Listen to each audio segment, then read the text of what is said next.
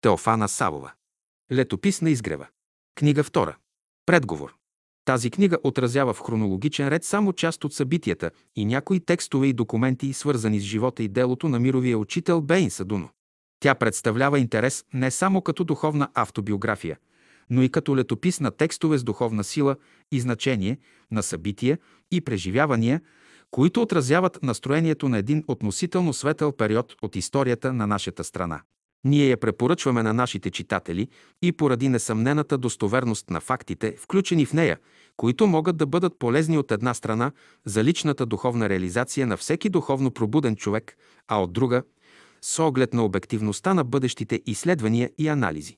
Хронологията на събитията е свързана главно с живота и духовната работа на авторката, която години наред е живяла в поселището и изгрева на последователите на Бялото братство още от началото на създаването му. Въпреки че няма претенциите да изчерпва въпроса за историята на Бялото братство в България, летописът на изгрева свидетелствува за реалните възможности да бъде осъществен един нов живот на хуманни и братски взаимоотношения, в който духовното израстване да е приоритетна цел.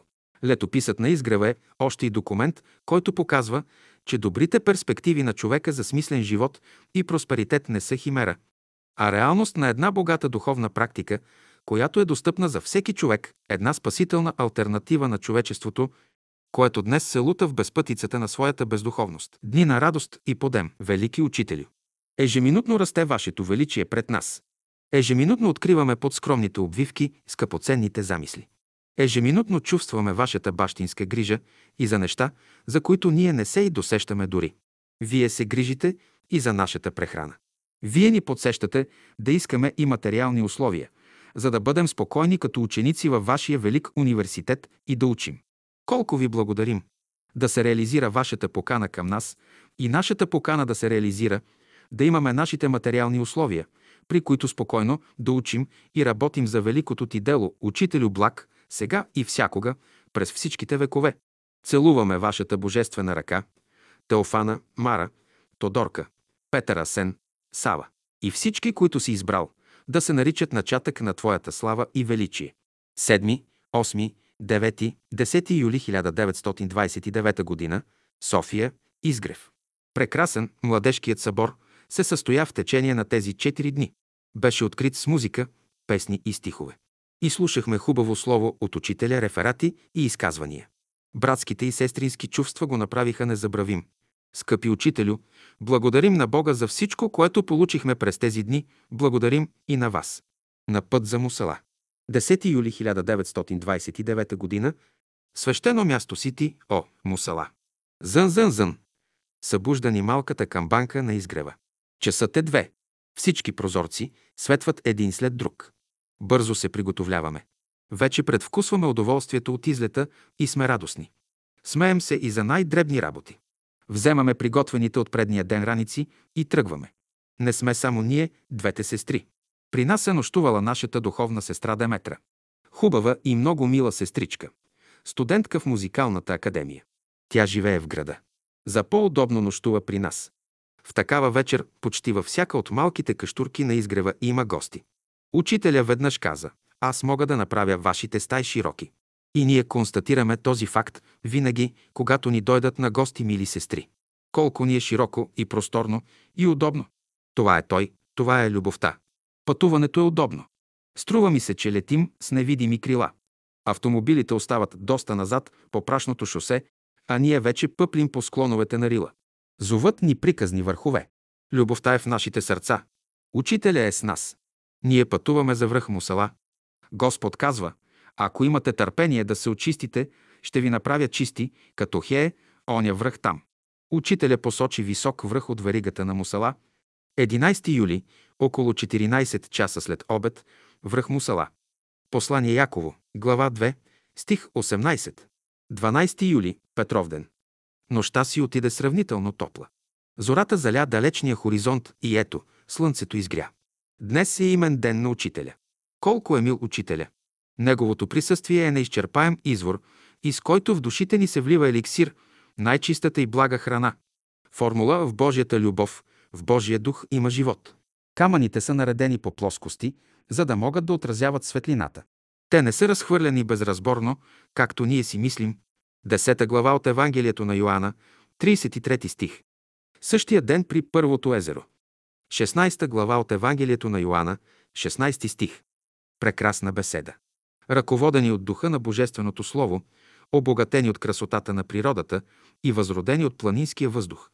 След чудните дни, прекарани с учителя, ние сме отново в София, в нашия обичан Изгрев. Приготовляваме се за седемте рилски езера. Те не могат да се опишат. За тях казвам: идете и вижте рилските езера. Огледайте се в огледалната повърхност на първото, направете утринната закуска при второто и на път за третото отбийте се при сгушената там бяла чешмичка. Колко красота има във всичко това и колко радост. Тежестта на живота тук не се усеща. Тук всички са юноши, сърцата са чисти, детски. Душите се сливат с ефира на планината и копнеят да обгърнат цялата й красота. Идете при рилските езера. Пътеката извива нагоре, вие не знаете каква изненада ви носи следващата стъпка. Ето го и третото езеро. Широко и спокойно, разляло води в две посоки, обгръща като че ли с любящи ръце малък връх. Езерото близнаците ви задържа по-дълго с таинствения полъх, който идва от непристъпните скали, с далечната симфония в потайните си глъбини. С мъка се отдалечавате. След всяка стъпка погледът ви открива нова красота, възхищавате се и съзерцавате. Скали, цветя, птички, извори. Всичко е така красиво и художествено наредено. Къде ли е великият майстор? Вие вече го очаквате. Няма да се изненадате, ако самият той се появи. На следващата тераса, между широкото плато и върховете, ви очаква петото езеро – Махабър. Неволно търсите бои и четки, за да го нарисувате. Иска ви се да отнесете със себе си нещо от тази неотразима красота. Изкачвайки стръмната пътека, често се обръщате, за да видите отново сините води на Махабър. Не е стихнало вълнението от всичко преживяно, когато се озоваваш пред таинството на един още по-възвишен свят – при езерото Сърцето. Дълбоки и чисти са водите му като олтар и светиня на човешкото сърце. Минавате край него, обзети от таинствен трепет. Духовна сила и знание се изискват, за да отидеш по-нагоре, да се вгледаш в спокойните води на седмото и да чуеш гласа му. От езерният връх се открива чудна гледка. Пред теб е величествената панорама на седемте рилски езера. Красивите седем езера. Омаян, неволно снемаш шапка, един нов човек, пречистен и преобразен. Чувстваш как те завладяват чувството на единение с този дивен свят на планината, населен със светли духове. В този храм, който няма равен на себе си, по сила на Божието присъствие, природата разказва чудната приказка за красотата. Останахме при рилските езера десетина дни. Питахме се, на Мусала ли е по-хубаво или на езерата. Бяхме със същия екип, т.е. без екип. Направихме малки заслони от клек и се чувствахме чудесно около постоянно горящия огън. На двадесет и първи август хиляда деветстотин двадесет и девета г. при Петото езеро получихме подарък от учителя – прекрасната беседа «Абсолютна чистота». В същия ден по пътя за езерото се роди и хубавата песен «Весел ти бъди». Тя като че ли се изля из сърцето на нашия любим учител и се вля в сърцата на учениците. Когато навлязохме в голямата поляна, песента прозвуча като чудна симфония, която изпълняват водите и скалите над езерото като песен на тревите и цветята, радостен изблик в сърцата ни. Какъв ритъм! Всичко тук пееше и импровизираше. Беше хубаво и неповторимо. Животът. хиляда деветстотин и тридесета година. Понеже аз живея и вие ще живеете. От душата излизат мисли, възвишени и светли. Годината хиляда деветстотин и тридесета започна с много любов, с радост и песен. Между хубавите и изненадващи със своето разнообразие лекции, беседи, излети, разговори и упражнения, ние вече имахме и нашето преживяване от Рила, специално от седемте прекрасни езера. Очаквахме лятото и мечтаехме да поемем каменистата пътека през Скакавица, която води към езерата. Нашият богат живот не ни позволяваше да почувстваме зимните студени дни. Всичко виждахме през очите на планинаря и копнеехме за Рила, за прекрасните седем езера. С този копнеж ние посрещнахме пролета. После направихме осмия младежки събор на дванадесети, тринадесети и четиринадесети юли. Всеки ден учителят изнасяше по една великолепна беседа, право си отсъдил, връзване и развързване. Чрез него стана. И започнахме да се приготовляваме. Вече бяхме ходили на планина, на Витоша и на Мусала. Оставахме там до ден-два, до седмица най-много, с изключение на хиляда деветстотин двадесет и девета година, когато и на Мусала, и на езерата престояхме девет-десет дни без палатки. Сега се приготовлявахме за летуване на Рила до месеци повече. Нуждаехме се от палатки, екипи и храна. При всяка среща говорехме само за това. Готова ли е палатката, добре ли е импрегнирана, обувките издържат ли на влага и така нататък. Дойде определения ден за тръгване. деветнайсети юли. До град Дупница отидохме с влак. После продължихме до село Сапарево с файтони и коли, а нагоре с кончета. Само багажът, разбира се. Следваме каменисти пътеки, които се провират между борови дървета и се губят, докато се озовем почти срещу Скакавица. Оттам, след хубава почивка, пътеката ни води по меки склонове, след които възлиза до бреговете на второто от седемте езера. Лек дъждец ни изкъпва, а няколко грамотевици ни поздравяват за добре дошли. Разтоварват палатките от гърбовете на милите, кончета, и ние се устремяваме към тях с надежда, че ще ни приютят и постоплят, защото часът е вече осемнайсет и петнайсет. По това време на планината става студено, а ние сме изморени и гладни. Много скоро обаче пламна буен огън, на който водата завря бързо. Пихме топла вода и вечеряхме пред играещите пламъци. Накрая се преоблякохме, за да нощуваме в набързо приготвените палатки. Колко сме благодарни на Господа и на Учителя за всичко, което видяхме и преживяхме. двайсети юли. Събуждам се в планината. Отварям палатката си и се изправям пред широките хоризонти на изток. Изгревът е хубав. Слънцето изпраща тържествено своя първи лъч и букет от лъчи след него. Изгрей, мило слънце, да ни стоплиш. Радваме се на изгрева, царственият му лик озарява най-рано върховете на Рила. Неделя е. Уреждаме новите си бели жилища, палатките. Местим и разместваме да оправяме на бързо оставените от вечерта неща. Учителя тръгва. Бързо оставяме всичко и тръгваме и ние. Къде ли ни води? На чешмичката. Сън ли е това или е действителност? Не мога да различа. Колко пъти съм идвала мислено тук. А то блика, блика, шумоли. Беседата днес беше практическа, каза учителя. И постави на изворчето две хубави ръце, за да строи през тях водата. Под водата поставихме бяла мраморна плоча, обградена от бели нанизи. Наричам ги силните ръце на любовта. Велик си, Господи! Вече е поставена и втората палатка за събрание. Започва да застудява. Пак се събираме около огъня. Той пращи и ни весели. двайсет и първи юли, понеделник. Събуждам се. Чувам огъня как гори. Някой пее. Величествена картина. Посрещаме изгрева на каменната веранда при входа на лагера. Учителя пее високо, в началото бе словото.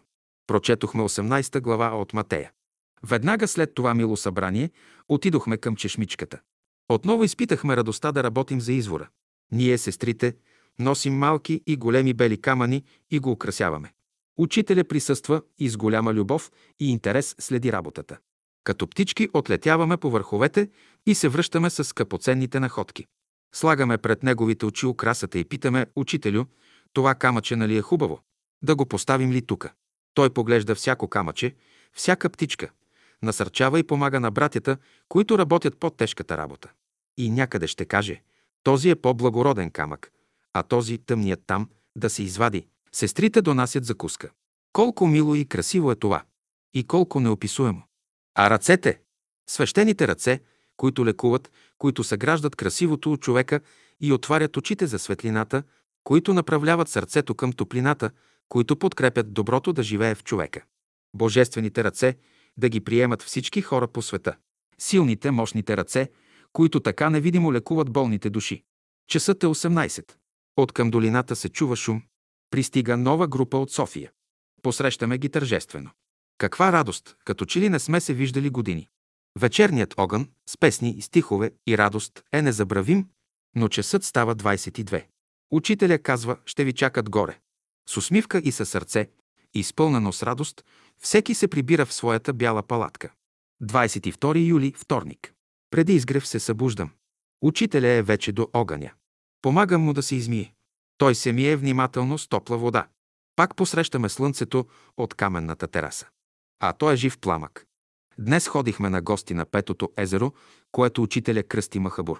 След хубавите упражнения на поляната пред Махабър спряхме при двете изворчета в източната страна на поляната.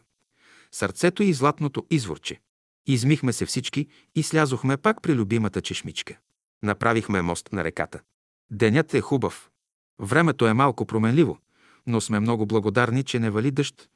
Колко е хубаво, когато хората търсят светлина и любят Бога. двадесет и трети юли, сряда. Започнахме деня със сутринна молитва. В седем часа и половина тръгнахме за Махабър. Там направихме упражненията, след което всички се наредихме край брега на езерото и едновременно измихме лицата, главата, ръцете и краката. На срещуположния край на поляната учителя ни държа кратка беседа за интуицията. Помощници на интуицията са сърцето и умът. Завърши с мисълта: Божият дух, възлюбленият на нашите души, ще свърши всичко за нас. Нашата сила стои в това, че Бог действа в нас. Изведнъж горе се разрази стихия. Слязохме по много стръмен път до Балдердаро. двадесет и четвърти юли, четвъртък. Стихията едва отихва. Тъжно, но се справяме. двадесет и пети юли, петък. В класа всички имаме практическа работа. Работихме задружно и направихме пет моста, две стълби и една пътека. Над чешмичката се постави един голям камък, който донесоха дванадесет братя. През целия следобед, след дванадесет часа, палатките пак са атакувани от силен вятър.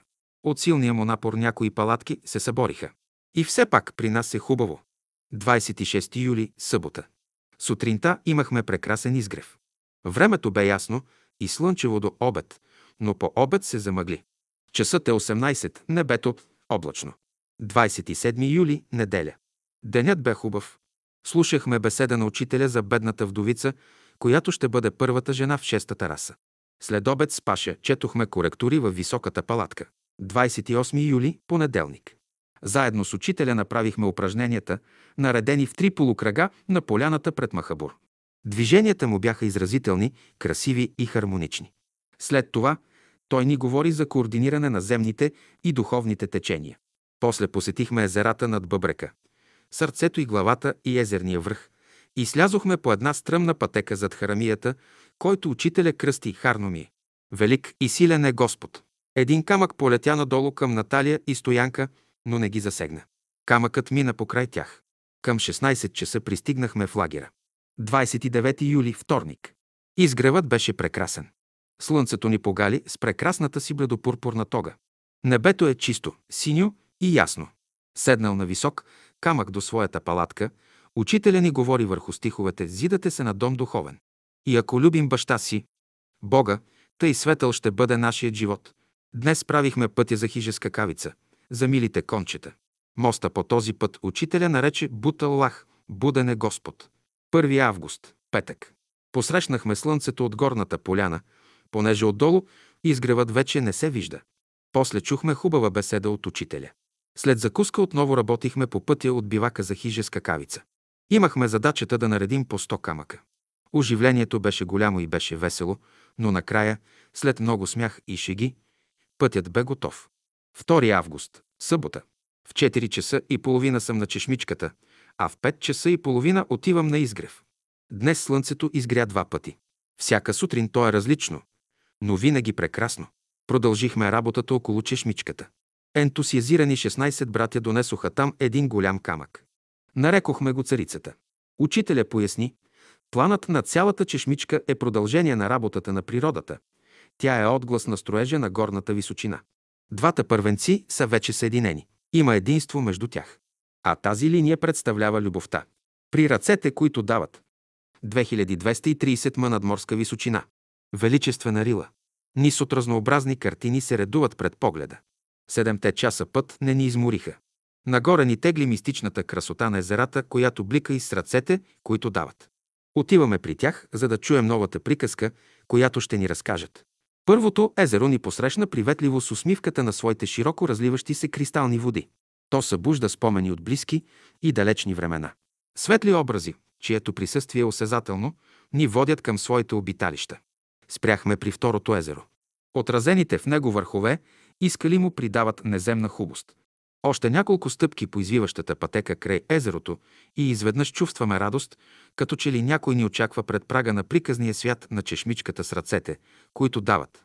Закътана между скали, далече от света, скромна, но величествена в уединението си, в тишината на голямата планина, тя раздава щедро от изобилието си. Мраморните ръце, из които струи кристалната вода, изразяват сила, любов и безкрайна нежност. Морният пътник спира тук в захлас. Хубавата полянка го кани да отпочине, да се наслади на това чудно съчетание на природна хубост и човешки гений, да чуе живата приказка. И чешмичката, скромна, но мъдра, непрестанно строи и с тих глас ни казва: братя и сестри, майки и бащи, приятели и странници, учители и ученици, слуги и господари, ви, служители на живота, отворете сърцата си за доброто и бъдете като този извор. И после продължава с приказки за неизречената мъдрост на мировия учител, за странника, който в дългия си път през вечността се спрял тук и накарал този извор да избликне, та когато пътник морен потърси сили и отеха в самотен час, да спре при извора на любовта. Второто от седемте рилски езера, край югоизточния бряг, на което се намира изворът, ръцете, които дават. Учителя нарече Елбур, или благото на живота. трети август. Чухме хубава беседа от учителя. Имаше много туристи. четвърти август. Падна сняг, после скреж и град. Повече стоим в палатките. Един затоплен камък е благодат. Времето е променливо, но остава студено. осемнайсти август. Много групи слязоха от планината. Ние също се приготовляваме за София. Подаръкът за вечни времена от това летуване при езерата ще ни остане прекрасното томче от планински беседи на учителя, благословена между жените. Другата ми радост е пълната тетрадка с поеми. А когато си мисля за Кръстю, все ми става мъчно, че не дойде на планината. Защо ли? След всичко преживяно чувствам, че любовта ми към учителя и към великото расте. В тетрадката си пише: името ти е любов. В лъчезарна утрин те срещнах. Твоят царствен ход ме привлече и тръгнах напред. Без нито миг колебание тръгнах след теб. Изведнъж стъпките ми станаха по-твърди, погледът просветна. Светлината ти навлезе в моя ум, изобилна топлина разшири сърцето ми. Твоята усмивка докосваше всичко. Затова и камъчето малко и адепта ти сторваха път. Ти ме пробуди и насърчи, ти ме повдигна. Името ти е любов. Обичам те, о първи лъч на любовта. Ти пръв докосна, озари и внесе топлина в заледената ми душа. Ти вля в мен еликсира на живота и посади в душата ми три чудодейни семенца, от които отгледа най-ценната украса в моята градина. Цветя на мир и радост, на любов, наука и работа. И днес, когато съм при тях, когато изпитвам наслада от което и да е от тях, аз издигам благодарствено ръце към тебе, о, първи лъч на любовта. Ти ме научи на великото изкуство да обичам. За тебе ми говорят и камъчето, и разноцветните пеперутки, цветята и звездите. Всичко, до което се докосва погледът, е израз на великата Божия любов. Тя ми показва красотата на живота и открива простор за моята душа. На любовта, като благодарствена песен към Господа, откликва любовта в моята душа. двайсет и първи септември. Първо утринно слово на учителя в неделя, пет часа, София, Изгрев. Постиженията. хиляда деветстотин трийсет и първа година. Честита нова хиляда деветстотин трийсет и първа година. Година на постижение. Веднага след вечерята концерт словото потече като слънчеви лъчи през бисерен наниз. Бяхме се събрали около нашия обичен учител. В такива вечери очаквахме с голямо вълнение словото му, което ни вълнуваше повече и от най-добрата артистична програма. Като издрагоценен извор, то строи и озарява умовете ни със светлината на божествената мъдрост, изпълня с топлина сърцата ни и внася в нас импулсите на вечния живот. Затова го приемахме с голямо вълнение. Във всеки неделен ден, всяка сряда и всеки петък, когато с трепет следяхме мисълта на учителя, за да доловим отговора на въпроса, който безпокои нашия ум, вълнува нашето сърце и подтиква към деятелност нашата воля. Защото знаехме, че пулсът на вечния живот в словото на учителя носи верния отговор на въпросите ни. В трепетното очакване на тези вълнуващи мигове ние вече предусещахме отговора. Долавяхме близостта на благата вест, която витаеше около учителя. И естествено интересът ни към словото беше винаги голям. Затова не сещаме, че прегазваме дълбок сняг, за да отидем на Изгрева, не сещаме дори, че времето се затопля и идва пролета. Сега четирите годишни времена са у нас и се редуват по силата на други закони. Струва ни се, че мръзнем посред лято у дома. Затова бързаме нагоре да отидем при учителя, при слънцето на живота, да се отзовем в пролета, която той носи. Велик живот. девети януари. Добрият човек е безпристрастен. Той гледа еднакво на всички хора, дава правилна преценка на всички живи същества и определя отношението си към всяко от тях според естеството му. Той е извън всякакви закони. Самият той е закон. Разумният човек разсъждава правилно. Той е поет, музикант, художник. Той носи всички изкуства в себе си. Той поставя нещата на мястото им и на време. Силен човек е този, който може да носи сто тона товар на гърба си и да го подхвърля на един километър разстояние. Богатият човек привлича хората към себе си. Да отидете при богатия, това значи да се привлечете от него така, че да не искате да се върнете назад. За Бога всичко е постижимо. И за онзи, който живее с формулата Д, Р, С, Б, т.е. който е добър, разумен, силен и богат, непостижимите неща стават постижими. четвърти април. Посвещение. Дали човек може да задържи придобитото? седми април. Вторник. Прекрасен ден. Екскурзия до Витоша. двадесет и осми юни. Велики Господи! Велики Учителю! Моля за съдействие. Моят приятел Кръстю Тулешков се сгоди. Бдете, мой Учителю, над неговия път. трети юли, между девет часа и десет минути преди обед. Велико Възкресение! Свободата на човека не се извоюва лесно. Свободата на човешката душа не се придобива лесно. И заветът на лъчите на светлината. Събрал и наредил Учителя. Прочели ли сте вие това писание? Камъкът, който отхвърлиха зидарите, той стана глава на ъгъла. От Господа биде това и чудесно е в очите ни. Добродетелта трябва да е толкова велика, че да е над всичко. А инфаси, музикален образ, даден на седемнадесети октомври хиляда деветстотин тридесет и първа година. Наука е да намериш ценното в човека. Сега природата има да направи жената майка, врата към любовта, а майката да направи девица. Велики Учителю, ти си работил преди векове, работил си преди две хиляди години, работиш и сега. Нека твоята свещена работа бъде благословена сега, всякога и през всичките векове, и нека великото ти дело се увенчае с успех за радост на цялото небе, за радост на цялата земя и за твоя радост, Учителю благ. И днес, пролета на хиляда деветстотин тридесет и първа година, и днес ние си устроихме един малък празник. Чучулигата извиваше дивна песен. Тя сякаш се радваше на чудната панорама, която утрото разкриваше пред ранобудните. Живата картина растеше в багри и хубост. Най-разнообразни тонове се сплитаха в чудни вуали, които очакваха с трепет първия лъч. Утрото пееше величествената песен на раждащия се ден. Сърцата на ранобудните, на възхитените от чудната гледка, пулсираха в хармония с мировия трепет. Наредени в стройни редици на поляната, братята и сестрите бяха направили утринните упражнения, бяха вдъхнали от свежестта на ранна пролет. И сега чакаха царския син. Той мина през сребърните вуали, блесна и озари сърцата на очакващите го. Величествен химн, красота, вплетена в дивни акорди на благодарност и очарование, затрептяха във всяка клетка. Красотата разкриваше своето величие, музиката своите тайни, любовта своето безсмъртие. Малкият празник беше на своя връх. Минута две, пет и слънцето пое тържествено по всекидневния си път. Работа вече очакваше всички. Делникът на деня приближаваше и изискваше дължимото от всички. Ранобудните напуснаха красивата поляна.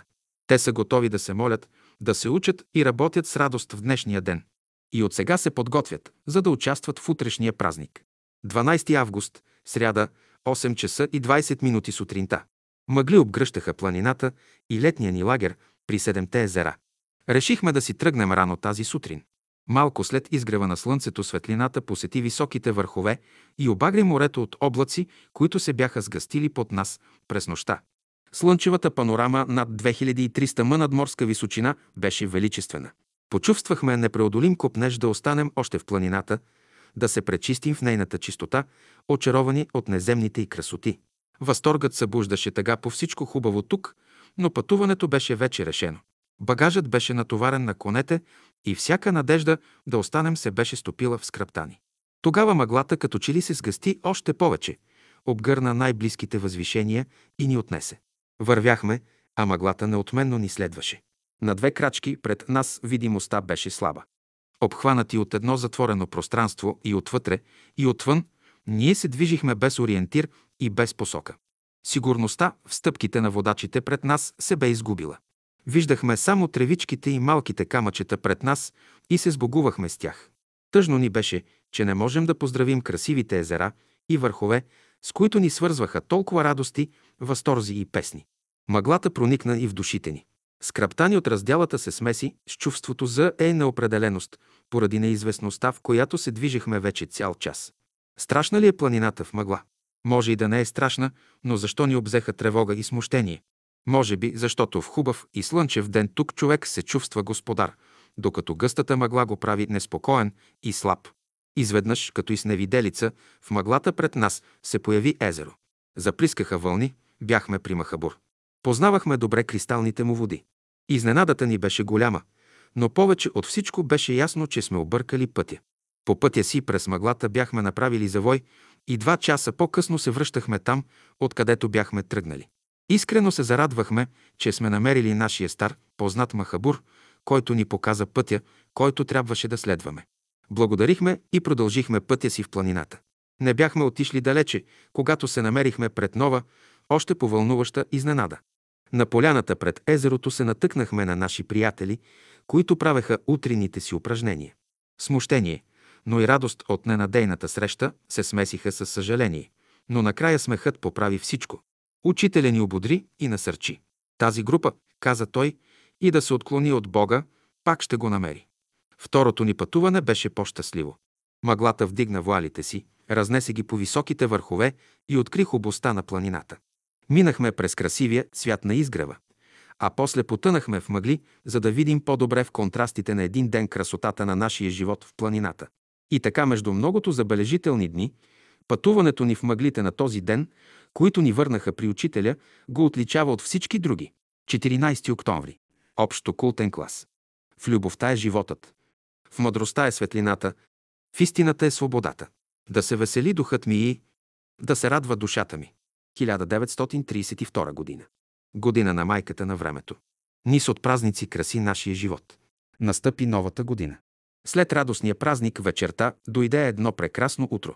В големия салон пред катедрата е оживено. Учителя и учениците около него се любуват на една картина, която радва окото с живите багри и нюансите им в природата. Радостта е пълна. Присъствието на учителя в реалността на нашия живот е силно, като реалността на безсмъртието, в което душата е свободна. Наближава девет часа. Някой предложи утринна закуска на открито. Салонът бързо се опразва. Вън се поставят красиво наредени маси с изобилен кипящ чай. При изобилието на трапезата, с много радост и песни, празникът ни продължи до обяд. След обяд, на същия ден, жадната душа не се насища на красотата. Тя я търси непрестанно. Не показва ли това, че душата копнее за своя дом? В три часа група сестри отново потърсихме учителя. Намерихме го в парахода с друга група братя и сестри. Дали обстановката тук е празнична или празничното настроение се дължи на присъствието на учителя? Всеки би могъл да надникне и в един такъв момент да провери това сам. Празникът продължи. Върнахме се в салона и насядахме, кой където намери място. Учителя говори, а ние учениците го слушаме захласнати. След няколко минути пристигнаха двама братя с цигулките си. Решили бяха да дадат концерт на учителя. Техният концерт завърши с обща песен. В тази хубава обстановка днес се роди новата ни песен «Сила, живот, здраве». Беседите са все по-интересни, все по-ценни и по-богати. Божественото слово блика от извора и изпълва с любов всяка душа, укриля умовете и прави живота прекрасен и мил. А аз съм тъжна.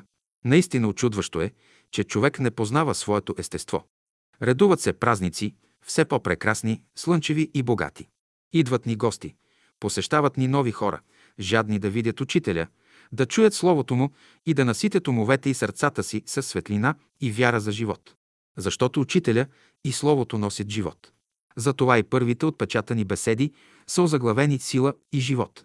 Учителя рисува и оживотворява новия човек, мислещ и любещ, трудолюбив и добър.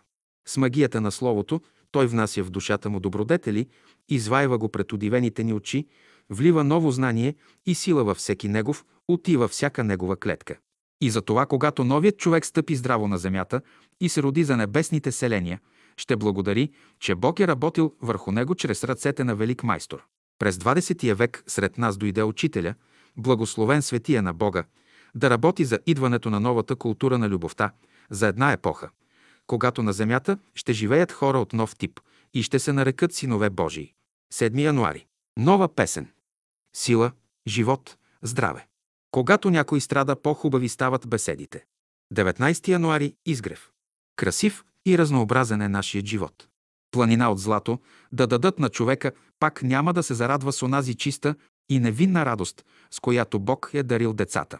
Току-що сме се завърнали от прекрасна зимна екскурзия и Савка чука на вратата. Предлага на сестричките си картофена чурбица. Трогнати от детската прямота на обноските й, бързо забравяме леката умора. Чурбицата ли беше причина за това или сестринското чувство? Колко красив и вълнуващ е нашият живот! Учителя всеки ден е нов. Затова и в негово присъствие животът всеки ден ни носи нещо ново. И не само всеки ден, но и всеки час стават осезаеми промени. Той е нов и всяка минута. Всеки път, когато човек види учителя, отглас на нещо далечно познато само на душата, ще трепне в него. Завладява го новото, изненадващо хубавото, което той е приготвил.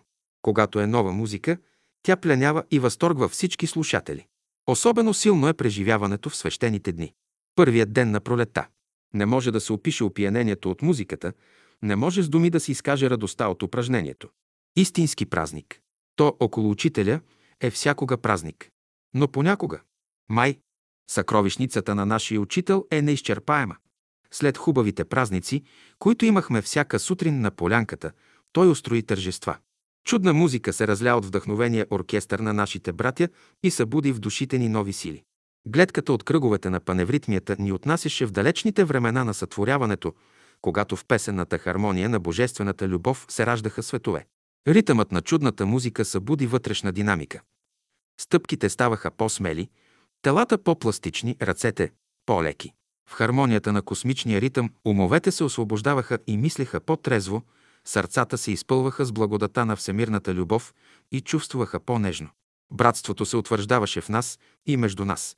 Като маргаритките по полянката в слънчевия пролетен ден, изпод развалините на старото, се надигаха светли умове и сърца, израстваха цветята на космичната пролет. трети юли, неделя. Моят обичан и незабравим брат Петър Асен, нашият брат, загуби физическото си тяло. Господи, велики Господи, Учителю благи, приеми го в най-красивия от Твоите светове и му бъди пазител и покровител, единствен учител и баща, сега и всякога и през всичките векове.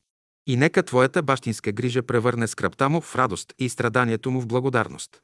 Нека Ти бъде най-добър ученик, доверено лице и съработник във великото Твое дело на земята и на небето.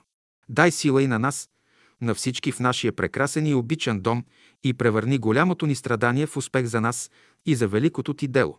Амин. Защо на този велик празник, защо на тази велика сватба трябваше да нося в сърцето и душата си толкова скръб? Но Вие казахте, Учителю, когато кокошката се пече на скарата, по-хубава става беседата. Аз съм вече на скарата. Нека да бъде Твоята воля, Господи. Учителю благи, сега съм вече безрезервно предадена, в Твоите ръце съм. Те са любящите ръце, които ме разпръснаха на милиони частици и ме събраха отново. Та да ме ваеш и водиш в новия път. При Учителя всичко се живее едновременно, и скръб, и радост. Човек скърби за всичко, което изоставя, и за всичко, в което напредва, се радва. А то е едновременно. Изворът. Жадуват хора тук и в мрак живеят, живота си превърнали сафат.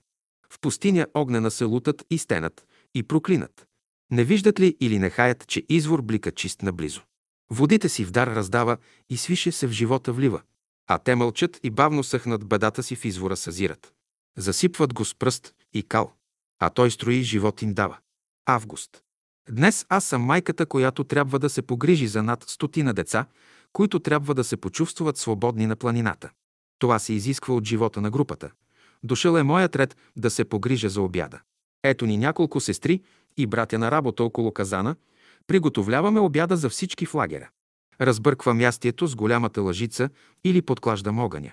А в това време по пътя за Махабър, като нанис, от маниста се извива колоната на братството. Като скъпоценен камък в този нанис се откроява фигурата на учителя.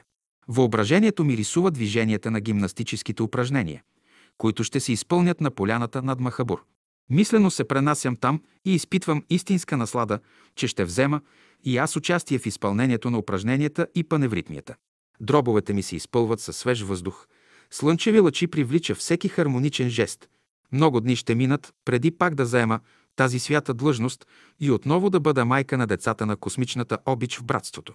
Защото наред с братското и сестринското, което из ден в ден завладява все повече сърца в школата на планината, чрез живот за цялото, ние развиваме и майчинското чувство. Ето един нов метод за нов начин на живот, който ни даде учителя. Хвала! Декември. Бершитба. музикален образ. Бершитба значи начало на нещата. И с нашия живот. Нова радост за сърцата.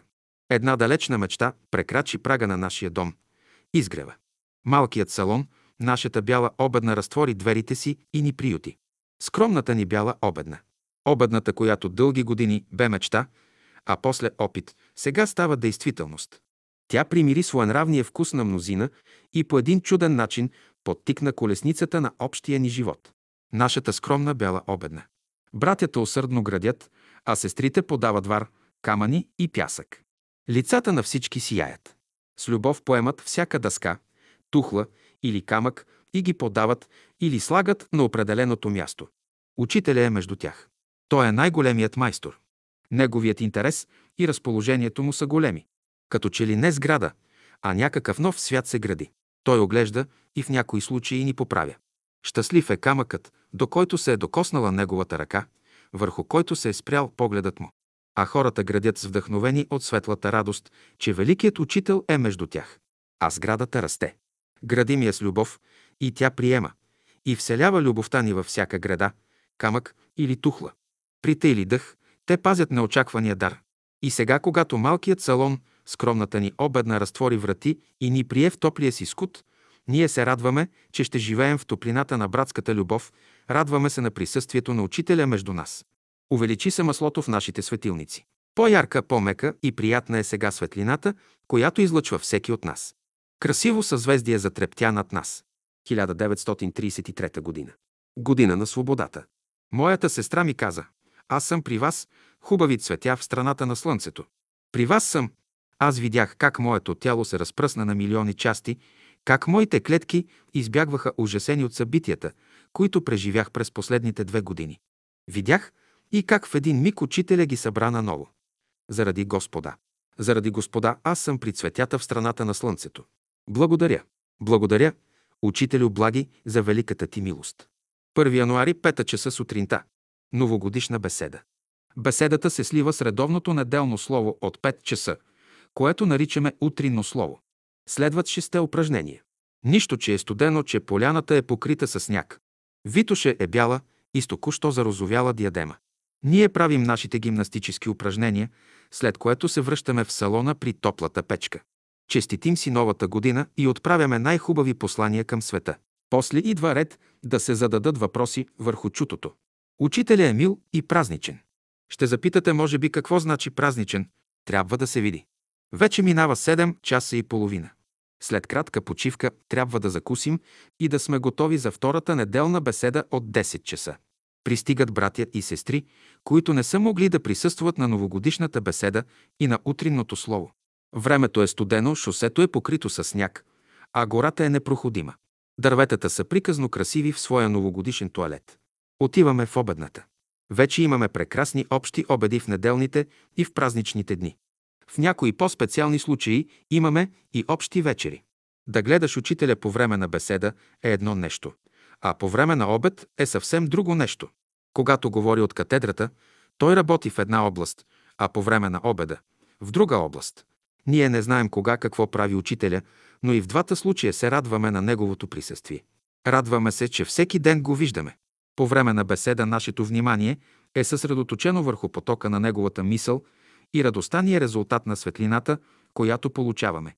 На обед се радват очите ни и сърцето, че сме на една трапеза с Великия Учител. С Тебе, Господи! Всеки път това преживяване е различно, но винаги е красиво и оставя в душите ни незаличим спомен. По време на беседа учителя извършва интензивна работа, с която повдига всички умове и сърца. Нашите очи виждат капки пот да текат по челото му. В обедната той е свободен, по-близко е до нас. Чувстваме го свой. Заредиха се лекции и беседи, все по-хубави, по-богати и желани. Сряда, пет часа сутринта, лекция на общия окултен клас. Петък, пет часа сутринта, лекция на младежкия окултен клас. Неделя, пет часа сутринта, утринно слово. Неделя, десет часа преди обед, беседа за всички. И така нататък. двадесети януари, петък, пет часа сутринта. Учителя не дойде. Изпрати бележка. Новото иска много упражнения, а старото – много почивка. Прекарай времето в упражнения и в почивка. Да се прочете второ послание към коринтияните, единадесета глава. Същия ден вечерта. Аз съм занят. Вземете вашата вечеря. Приятно общуване. двадесет и втори януари, неделя, четири часа и половина, сутринта. Учителя пак не дойде. Изпрати бележка. Аз съм занят. Направете наряда по установения ред сърдечно. Господ и Бог във всяка истина, изявена в святото му слово, ще благослови своето дело. Слънцето отгоре, зърното и земята отдолу ще дадат своя плод и Светият Дух ще постигне всичко. двадесет и втори януари, десет часа преди обед. Учителя не дойде. Прочете се беседата по негов избор от девета серия, не го приеха. Колко е мъчно, когато учителя не е при нас. Слънцето като че ли е престанало да грее, вятърът вече не духа както преди, а въздухът е загубил своята първична сила. О, учителю, ти си слънце на живота ни и всичко. Ела. двадесет и пети януари, сряда, шест часа сутринта. Щастливи сме. Учителя е с нас и говори. Ефесяном, четвърта глава. Понякога вътрешното е божествено. Понякога вътрешното е човешко. Понякога външното е човешко. Най-силният човек е смирен, кротък, добър. Ние се нуждаем от силни хора, които искат да станат слаби, а не от слаби, които искат да станат силни. Вие имате дарби и добродетели, но не са систематизирани. Имате много костюми, но не знаете кой да облечете в първия ден и кой във втория, в третия и така нататък. А в шестия ден трябва да облечете дрехата на любовта и да се явите при Бога, да му кажете какво сте свършили от зададената работа. Както един снаряд може да отиде на няколко километра, така и един музикант може да изпрати вълни, които да разрушат лошите работи и да съградят добри. Тук учителя ни разказа своя опитност. Когато живял във Варна, под неговата стая имало кръчма. По цели нощи пияни хора го безпокоели със своите викове. Един ден той взема своята цигулка и започва да свири. Много скоро след това от кръчмата и от кръчмаря не останало нищо. Пренесли се другаде. После учителя продължи. Аз съм изучавал двадесет години една нова страна от музиката. И вие трябва да изучавате всичко. И да пеете, и да пишете. Дайте ход на любовта и с нея ще постигнете всичко.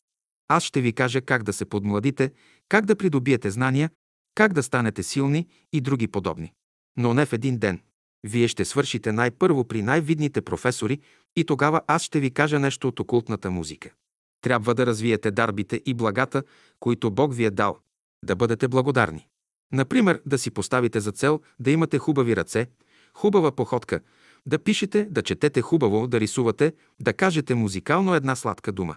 Това, което сега имате, вие сте си го изградили. Вие сте скулптори. Градете! Молитвата е най-голямото изкуство. Добрите, умните работи идват от Бога. Трябва ни една нова песен. Песен на любовта, която носи живот. Песен на истината, която носи свобода, и песен на мъдростта, която носи знание. двадесет и седми януари. Имаме нова песен, обетована земя. Памета може да отслабне от едно събиране по повърхността на мозъка на излишна киселина, органична причина. Две натрупване на излишни чувства. Три натрупване на излишни мисли. Затова очистете ума си от всичко излишно. двадесет и девети януари, неделя, четири часа и половина, сутринта. Ефесяном, пета глава, пети стих. Галатяном, втора глава, трети стих. Солуняни, втора глава, шести стих. Евреи, единадесета глава, единадесети стих. Откровение, деветнадесета глава, деветнадесети стих. Онзи, който два пъти се е къпал едно след друго, има ли нужда от трета баня? Онзи, който два пъти е ял едно след друго, има ли нужда от трето ядене? Понеже няма гладни, ще свършим. Мото. Проявената любов на духа, проявената мъдрост на духа, проявената истина на духа носят пълния живот на Бога, на единия, вечния Бог на живота, извор на всички блага, в когото всичко се обединява. Същия ден в десет часа. Беседа. Да стане тъй, както Господ е казал. първи февруари, сряда, пет часа сутринта. Прекрасна лекция. Направихме упражнение върху снежната поляна, след което се върнахме в салона при нашата прекрасна картина. Учителя е седнал на стол пред катедрата. Ние сме застанали около него, едни са прави, а други седнали. Вълнуваме се, задаваме му въпроси. Къде са отбелязани възможностите на човека? Външната линия на ушите, отговаря учителя. Къде е отбелязано как разбира човек отвътре нещата? Носът. Как ще използва човек нещата в света? Неговата уста показва това. Как ще се радва на света? Неговите очи показват това. Знание в света има много, но човек не е готов да го възприеме. Зимно време върви последен, а лятно време върви пръв. Или бъди в доброто пръв, в злото последен. Тялото ни представлява една христоматия. Ти фигурираш като автор, а вътре много автори са писали. двадесет и шести февруари, неделя, десет часа преди обед. Две идеи трябва да се подемат – човещина и братство. двадесет и втори март, пет часа и четиридесет минути сутринта. Днес е празникът на пролетта. Наряд. Добрата молитва. Молитвата на царството. деветдесет и първи псалом. Пътят на живота. Отче наш. Матея, дванадесета глава, от двадесети до тридесети стих. Йоанна, шеста глава, от първи до десети стих. Мото. Пълната Божия любов, мъдрост и истина носят вечния живот. Размишление през деня. Лука, петнадесета глава. Иде час от рилските беседи. Прекрасна пролетна беседа и упражнение. Всяко манисто от движещата се броеница на свещения танц ражда нов свят. Раждат ли се светове и сега? Може би. Вечното раждане е универсален закон. Раждат се умове и сърца, раждат се светове. И зад развалините на старото израстват омайни цветове на вечната пролет. Много съжалявам всеки път, когато една хубава беседа не е чута от близки на сърцето ми хора. Това са онези, които някога ми разказваха за учителя, за новото и превъзходно знание. Щом завършиха своето висше образование и заеха служби в света, те си отидоха един след друг. Обикновено главна причина за това беше женитбата. За каква велика любов говореше учителя, а как се подхлъзваха моите сестри и братя. И мислеха след това, че пак са редовни ученици на учителя. Какво заблуждение? Какво непоправимо закъснение в пътя? Как биха се разкаивали, ако осъзнаеха своята погрешка? Но те не съзнават. Те не разбират. Те дори се опитват да докажат на другите, че техният път е прав. А аз съжалявам и страдам за тях. Март. Имаме нова музикална творба – българска рапсодия. Първите пратеници на пролетта пристигат и заедно с слънчевите лъчи носят много песен, музика и красота. Около пияното е оживено. Българската рапсодия занимава умове и сърца. Току-що тя получи това име. Преди ден родена, тя вече се радва на име. А нашите български сърца трептят, радваме се. Радваме се не толкова за това, че българската музика се обогати с още едно парче. Радваме се повече за това, че нашата българска песен, тъжна в своята безизходност, като затворената българска душа, излезе от затворения кръг, в който досега се е движила. При това тя направи тази решителна стъпка не с някой хороводен мотив, но с музика, която разширява душата и буди мисълта. Радваме се, защото сме българи, защото познаваме добре българската душа. Като пленена птичка тази душа се блъска о стените на клетката, пада и става, докато се примири. А сега българската рапсодия разбива покрива на тази клетка, дава свобода на душата. Първият тъжен мотив на рапсодията рисува уморената от лутане българска душа. Във втория мотив едно желание за свобода внушава надежда. Душата го приема и полетява. Но съмнение, скръб и традиция я спират. Водовъртежът е неминуем. За първи път тук практичната философия на българина се заменя с метафизична. Той повдига мисълта си, приема реалността на живота и радостен, и весел, като се опира на мощните й крила, полетява към нови висини. Разрешението на загадката на затворената в кръга на външната безизходност съдба на българина, което дойде с нова музикална творба, отвори път за решение на заплетената съдба на българската душа, на всяка затворена човешка душа. И ние се радваме. Учителя е при нас. Той работи за нас и чрез нас, за за всяка човешка душа. Благодарим ти, Учителю благ. девети юли. Неделна беседа на Учителя. Атмосферата в салона е лека и приятна. Словото се излива от извора и внася в умовете и сърцата новите идеи.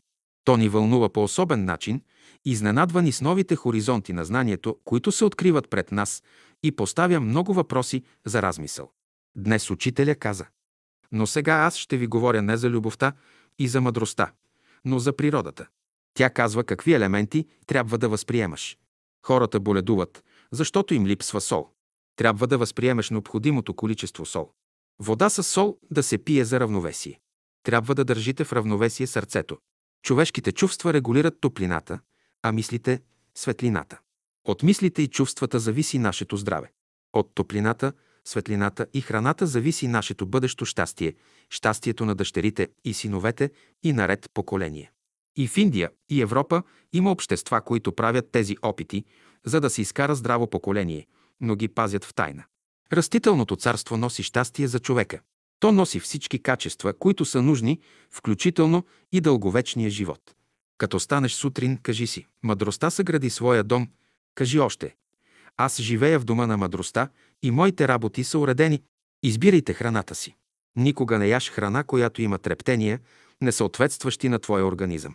На този закон трябва да бъде обосновано вегетарианството. Не преяждай. Яще преди да е залязло слънцето, за да е свободен стомахът. И като си лягаш, освободи се от всички ненужни мисли. Когато си изпотите, преоблечете се. Не си лягай вечер с неумити крака, с топличка вода. След като ядете, измивайте си устата. дванайсети юли, Петров ден, сряда, пет часа сутринта. Словото на учителя в този ден. Животът върви по едни определени линии. За да бъдете добре, трябва да вървите по тези линии, хармоничните линии в природата. Сега иде влагане на духа. Когато то дойде, ще обедини ума и сърцето. Има нещо мощно и красиво в света. Трябва да го чувствувате. Когато констатирате, че имате знание, сила, красота, не се спирайте там. Има зад тях по-големи знания, сила и красота, по-важни събития, паневритмия, общ обед и концерт. Всичко в живота е постижимо. Песен, дадена през лятото. Химн на великата душа, даден през лятото върху текст от десети март, десет часа и половина, вечерта. Беинса Дуно, новото име на учителя. Неговото ново и истинско име. Едва сега учителя си каза името, и то така, както разкрива учението си. Който има уши да слуша, нека слуша. Разкри го на тези, които имат уши и слушат, и виждат, и разумяват. За всички други то остана обикновен псевдоним. За мен то разкри учителя в неговото величие и пълнота. Човекът, който дава живот, Беинса Дуно. За първи път аз почувствах този извор, изворът, който носи живот. Но не се хроникират празниците на душата. Неделя, четири часа и половина, сутринта. Всички сме на крак и точно в пет часа сме в салона. След обща молитва и песен учителя изнесе неделно утринно слово. Едно от най-хубавите. Утринното слово се отличава от беседите в десет часа. Отличава се и от школните лекции, от лекциите на младежкия клас. Нещо мистично лъха от тях. шест часа започват утринните ни гимнастически упражнения, които траят до седем часа. След кратките разговори с някои брата и сестри и след поздрава, целуване на ръка, към осем часа, учителя тръгва от поляната. Но той няма да я премине тъй бързо, както може да се допусне. На всяка стъпка го спират усмихнати очи, радващи се или скръбни души. Всеки пита, иска и търси нещо от учителя. Още една дума да чуе. Ще се насити ли от тази дума или поглед, ако не се е нахранила душата му от беседите? Няма насищане от красотата на Божественото Слово. Как му се ще на човека да остане завинаги в неговата светлина? Най-после скръбните и радостните очи успяват да спрат учителя пред входа на неговата стая. Те носят няколко въпроса и намират отговора. Към девет часа учителя закусва. Допускаме, че тук той ще помисли и за себе си. Уви, който е приготвил закуската, е приготвил и няколко въпроса. Малко след това, около трийсет секунди след като е приключил, при него успяват да се доберат сестрите Марето, Савка или други по-сърдечни същества, за да изкажат радостта си от преживяното. От десет до единайсет часа и половина или дванайсет часа. Неделна беседа за всички. Учителя пак говори, а ние слушаме, разумяваме и се удивляваме. Колко е голяма разликата, когато слушаме непосредствено беседа на учителя и когато я четем. Учителя тръгва за стаята си, но някой, който не е бил сутринта, иска да го запита нещо. Няколко души успяват да говорят с него. Една жена търси помощ за болната си племенница. Без да пита за болестта, учителя казва лек. А в обедната вече го чакат за обед. От едно до две или три часа обяд. По край обеда започват разговори, пеят се и много песни. Във всичко това има много красота. В центъра на този живот е учителя. След всичко това ще помисли ли той най-после за себе си? Не, защото беседата е продължила по време на обеда и след обеда, и пред стаята му или под малкия дъгообразен навес на поляната. Когато не е заобиколен от група братя и сестри, учителя е с отделни лица, които питат, искат съвети и лек. И това продължава до десет часа вечерта. Тогава, а понякога и по-късно, той се качва горе в своята стая. Ние виждахме прозорците горе да светят до късните часове на нощта. Кога ли спи той и въобще дали спи? Има ли учителя нужда от сън? Почива ли си той? Велики служителю на Господа, бъди благословен. Летуване на Яворово присое. Лятото на хиляда деветстотин тридесет и трета година. Очите ни търсеха на празно приказните върхове на Рила, седемте езера и тучните рилски поляни. Но Рила е далече. Тя ни показа своите красоти и се скри. Остана ни копнежът по нея. Тази година сме на Яворово присое, на Витоша. Хубав е този кът, запазен и чистих от иглолистната гора, полъхва мълчанието на стройните иглолистни дървета, полъхва съзерцание. Извисили върхове нагоре дърветата се молят и чакат на вечността да платят своя дан. Може би искат да платят и за свободата, на която ние се радваме тук. Лагерът е устроен отдавна, но учителя е тук отскоро. Той идва и си отива. Мястото е хубаво, но все още копнеем по Рила. Дните, през които учителя е тук, са живи, дейни. Той все намира нещо, с което да ни заинтересува и раздвижи.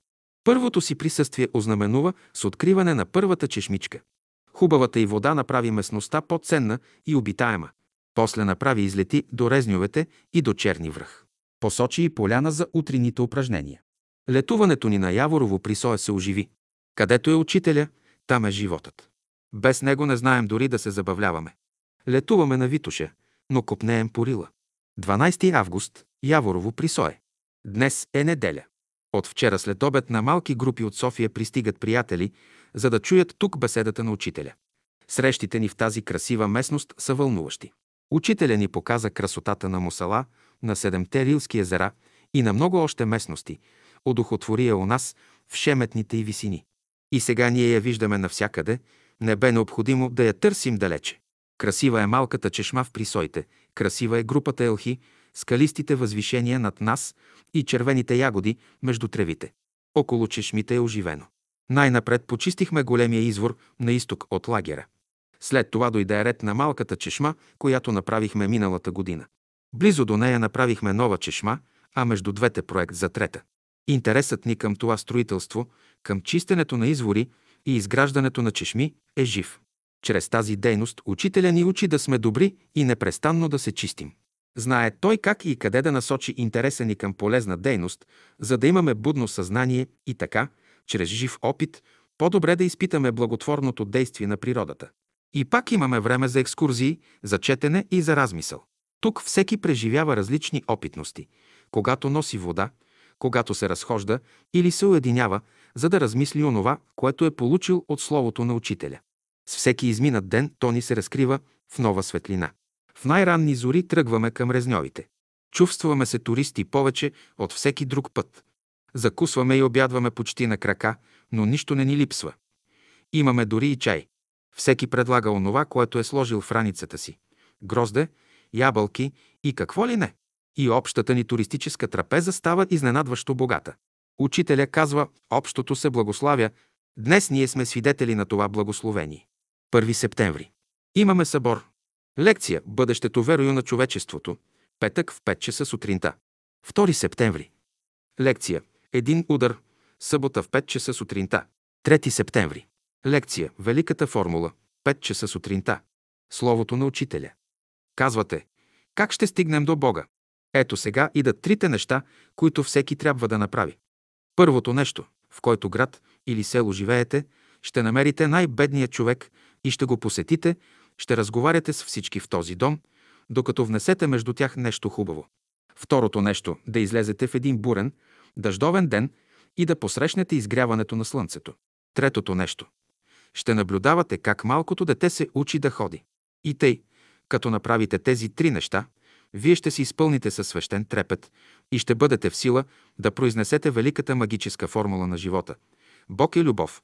Щом произнесете тази формула по този начин, в света ще стане велико, небивало досега чудо. Ще изгрее слънцето във вашите души тъй, както никога досега не сте виждали. И оттам ще чуете гласа на всички уния, които са минали през вашия път и са завършили развитието си. Всички едновременно ще произнесат магическата формула. Бог е любов. десет часа същия ден. Беседа, едно звено. Четвърта беседа от учителя на този събор. десети септември. Нова песен «Добър ден». Работата на учителя. десети октомври. Някой път виждам, че вашите работи са объркани. Какво правя тогава? Вземам цигулката и започвам да свиря такива парчета, които оправят обърканите работи на хората. Някога оправям обърканите ви работи с наглеждане на плодните дървета или с чукане на камъни. Да, ние сме виждали това. Веднъж казаха на учителя, че един брат е болен психически. Учителя взе едно длето и поправи прозореца на салона. В същото време братът пристигна и започна да благодари на учителя, че е вече здрав. Друг път аз се оплаках на моя благ учител от едно лошо държание на един стар брат. Учителя взе едно ножче и отидохме при розите. Наведе се, изряза няколко сухи клончета и работата се оправи. Когато се връщах у дома, видях, че улицата беше изметена и изчистена. Това, което изхвърляше братът на тази улица, не се повтори. Словото на учителя. четиринайсети октомври. Христос казва: Син човечески не дойде да му служат, но да послужи. Живейте и вие като Христа. Не очаквайте хората да ви служат. Христос е пътят към новия живот, към любовта. За да постигнете своя идеал, спазвайте следните неща. Осветявайте името Божие в себе си. Търсете Царството Божие и Неговата правда. Изпълнявайте Неговата воля. Да изпълниш волята Божия, това значи да служиш на истината. Да търсиш Царството Божие и Неговата правда, това значи да придобиваш истинско знание и мъдрост. Да осветяваш името Божие, това значи да дадеш място на любовта в себе си. Докато не даде път на любовта в себе си, човек не може да освети името Божие. Докато не намери истинското знание и мъдрост, той не може да търси Царството Божие и Неговата правда. Докато не намери истината, той не може да изпълнява волята Божия. Това са пътищата, по които могат да се разрешат всички въпроси. осемнайсети-деветнайсети октомври. Нова песен «Живата природа». Всичко е ново и разнообразно учителя. Учителя ме повика в стаята си, подаде ми написан текст и каза: напиши го в стихотворна форма. Запътих се към моя дом, прочетох го и извиках: прекрасен, и отказах да го пише в стихотворна форма, но отворих моята пишеща машина да го препиша. Но в този момент стихотворната форма заработи на една друга вътрешна машина и аз я написах. След това преписах дадения текст, преписах и новата форма на машина и пак бързо тръгнах към учителя. Ще му кажа, рекох си, че неговото е по-хубаво, и турих моето отдолу. Вашето, каза учителя. Взе го и влязохме в салона. Веднага дойдоха музикантите Асен и Ангел и учителя започна да дава музиката. Дойдоха певци, дойдоха певици и всички пяха и слушаха новата песен. Но ето какво се случи тогава. Един брат каза: не може ли тука да бъде така? И притури нова дума. Може, отговори учителя. И направиха поправката. Не извадиха като че ли дума от текста, но нещо живо отрязаха от мене. Друг брат и друга сестра направиха поправки и аз се почувствах нарязана и болна. Чувствах скръб пред голямата радост на всички. Велики учителю, ти винаги ми показваш своята скръб и своето преживяване от това, което правят с песните и беседите. Сега зная как ти действуват тези корекции, против които винаги съм се борила. Благодаря за великото ти знание. А на една сестра си казал: чувствам, че ме режат, когато коригират. десети октомври. Няколко дена сестри и братя работят в салона. Колоната, която е пред западната врата, се преустроява. Иззидана с тухли и вар, до вчера тя без грапави стени и ръбове. Днес колоната е от чист мрамор, излъскана и с коронка на главата. Тя е забравила острото длето и ударите с тежкия чук. Сградата се крепи на нея. двайсет и пети октомври. И словото. Бог е най-голямото число, което не може да се изрази. Следователно, когато отиваш при Него, веднага можеш да вземеш. Той, от което можеш да вземеш най-много, то не може да се определи. Той е Бог, Той е отвътре и отвън, Той е навсякъде. дванайсети ноември. Песен на неразбраната скръб. Около пияното много често е оживено. Учителя дава нова песен или поканва някой гост да му се покаже даденото от предните дни. Някой път слиза бързо отгоре, влиза в салона, сяда и започва да свири на пияното. Епохални събития. Чрез музиката учителя говори на света, оправя забъркани човешки работи. Усмихне се след това на присъстващите една-две сестри, те се порадват на прекрасния момент и толкова. Та може ли да проникне ученикът във всичката работа на учителя? Може, но когато той му открие. Другото за нас са велики моменти. двайсет и шести ноември. И словото. Сега цялото човечество се намира в процес на раждане. И всички добри хора сега бабуват и чакат какво ще се роди. Трябва да се роди човек. Мъжкото и женското се родиха. Сега трябва да се роди човек. двадесет и девети ноември. Саморъчно написано писмо от учителя. Копие. В книгата приложена снимка на писмото. Писмо на учителя. двадесет и девети ноември хиляда деветстотин тридесет и трета г. Копие от Теофана Савова. осми декември. И словото. Две радости има за човека. Радост от разбиране великата реалност и радост от привнасяне своя дял в дейността на тази реалност. Две са радостите на човека. двадесет и втори декември. Тема. Любовно писмо до квадрата. Велика загадка. Ти – радост за всеки, който те разбира. Страдание за този, който не те разбира. Ти и равновесие в природата и противоречие голямо. За малкия затворника – килията си ти. За смелия свободен. Формулата магическа, с която той едно е със своя ум, сърце, душа и дух, едно със себе си, със своя дом, ом. С векове се лутах аз из твоя дом и блъсках си главата в твоите стени. Разбрах, не се подвижваш ти с силата на моята глава. Тогаз подкупих те, ударих и подвижих те с моето сърце. А баща дух, бе майка душа, це дъщеря сърце, де син ум, одом ом. двадесет и втори декември. След лекция. Температурата вън е дванадесет градуса под нулата. Снегът скрипти, троши се под краката. Слънцето ни приветства с няколко лъча. Правим утрините упражнения. Всяка сутрин гледката е нова и обстановката съвсем различна. Студът вече захапва пръстите. Усмивката застива по лицата. Бегом притичваме в топлия салон. Да доизживеем там приятността от утрините упражнения в този ден. Една след друга пристигат годините, остават своето богатство и опити и отстъпват на следващите. Какво ли ще донесе новата година? Какво ли ще ни даде учителя благи от великата си съкровищница? И той е щедър, и тя неизчерпаема. Писмо от учителя до учениците. десети януари, сряда, пет часа и половина, сутринта. Три неща са потребни на ученика. Разумност, сила, доброта. Разумността има предвид правия път на живота, силата има предвид свободата, истината на живота, добротата има предвид постиженията на живота, любовта. Разумността носи виделина, що не гасне, ни потъмнява. Силата носи това, що побеждава, то не отслабва. Добротата носи това, що постига. Разумността води, направлява. Силата пази. Добротата повдига. Разумността носи всичките възможности. На Божествения свят. Силата носи всички възможности. На духовния свят. Добротата носи всички възможности. На човешкия свят. Блажен онзи, що от тях се води, пази и крепи. Той е там. В светлия път. В светлата истина. В светлия живот.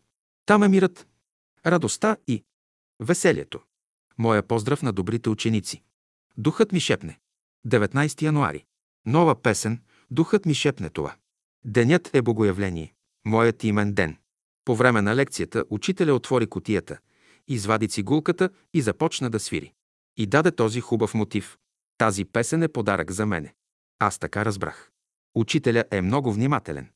Всеки имен или рожден ден на неговите близки, той ознаменува със специално внимание. Или прием ще има, или менюто на обяда ще бъде по-специално. Все нещо ще направи. Но така тайно, незабележимо. Защото учителя пази душите, а гордост и чтеславие се ширят. Пък и ревност се събужда. А той бди. Като завърши песента и след като я изпяхме всички, учителя попита: добре ли е? Един брат отговори: може да се каже, духът ми шепне това, а не казва, както я беше дал учителя. И той, деликатен и мил, отстъпи от дадения текст и духът ми казва това. Аз изпитах болка, защото знаех вече какво значи да се измени текст. С голяма любов и смирение постепенно учителя отваря път за божественото в нас. Зимна екскурзия на Витоша. двадесет и пети януари. Честития ден, така го нарекох. Температурата е единадесет градуса с под нулата. Утринният студ беше готов да изплаши страхливите, но смелите бяха възнаградени. Витоша разкриваше небивала хубост. От сребърна тя се превръщаше последователно в пурпурна, в златна, във всички нюанси на съществуващите багри, за да ни изненада с последния, белият цвят. Снегът беше толкова чист, че белината му се сливаше с дневната светлина, от което човек губеше представа за действителността и се озоваваше в един далечен звезден мир. Белотата на снега отразяваше безбрежната синева на небето, ни сянка от облак или мъгла. В този хубав ден една велика хармония на чистота и святост владееше пространството между небето и земята. Къде започваше едното и къде завършваше другото? Може би днес нямаше земя или чистотата се бе вселила на земята и навред царуваше небесна чистота. Чистият ден, така го нарекох. Така го нарекохме всички. Чистота отвън, чистота отвътре и светлина. Много светлина. Първата ни зимна екскурзия през този сезон беше знаменателна. Много приказки разказа планината в този ден. И много любяща беше тя. Тя казваше: обичайте. Обичайте чистотата отвън. За чистотата отвътре не мислете. Тя сама ще дойде. В трапезарията има оживление. Днес тука бе тихо, рядко се виждаше някой да мине по двора. А сега всеки бърза с чашата в ръка. След хубавата разходка до Витоша, картофената чорбица ни чака. А какво представлява тя? Човек трябва да я опита. Особено след така хубаво преживян ден. Простичка е тя, но е като еликсир след леката умора. И от какво се състои? От картошки. Сваряват се добре, докато една част тръгнат из водата, достатъчно свободни, за да изследват нейната същност. Тук се слага малко магданос и супата е готова. Разбира се, сол не липсва. Накрая, подправена с лимон и чер-пипер, тя едва се въздържа да не литне към зажаднялата уста. Големият казан шуми. Дежурните сестри, нашите майки днес, с усмивка насипват на своите деца. Всички са радостни. Едни се радват на хубавия майчински прием, а други – на това, че на тях се е паднало да бъдат днес дежурни. двадесет и втори март. Пролетен празник. След хубавата беседа учителя ни пожела да прекараме в света на любовта. Завършихме с мотото: Бог на всичката пълнота да ни изпълни с благия си дух. Да изпълним благата му воля. А упражненията? След това. осемнадесети април, седем часа вечерта. Из ден в ден все по-нови и по-фантастични приказки. Действителност ли е това? Ние сме в една реалност, която аз наричам живот в присъствието на учителя. Това може да ни даде само той. С едно паневритмично упражнение да се понесеш в светове, където око не е видяло и ухо не е чуло това, което Бог е приготвил за тези, които го любят. Щастливи са неговите ученици, понесени от неговите крила. Ново упражнение, нова музика, нови стъпки. Не мога да го опиша, да споделя преживяването. То е приказка.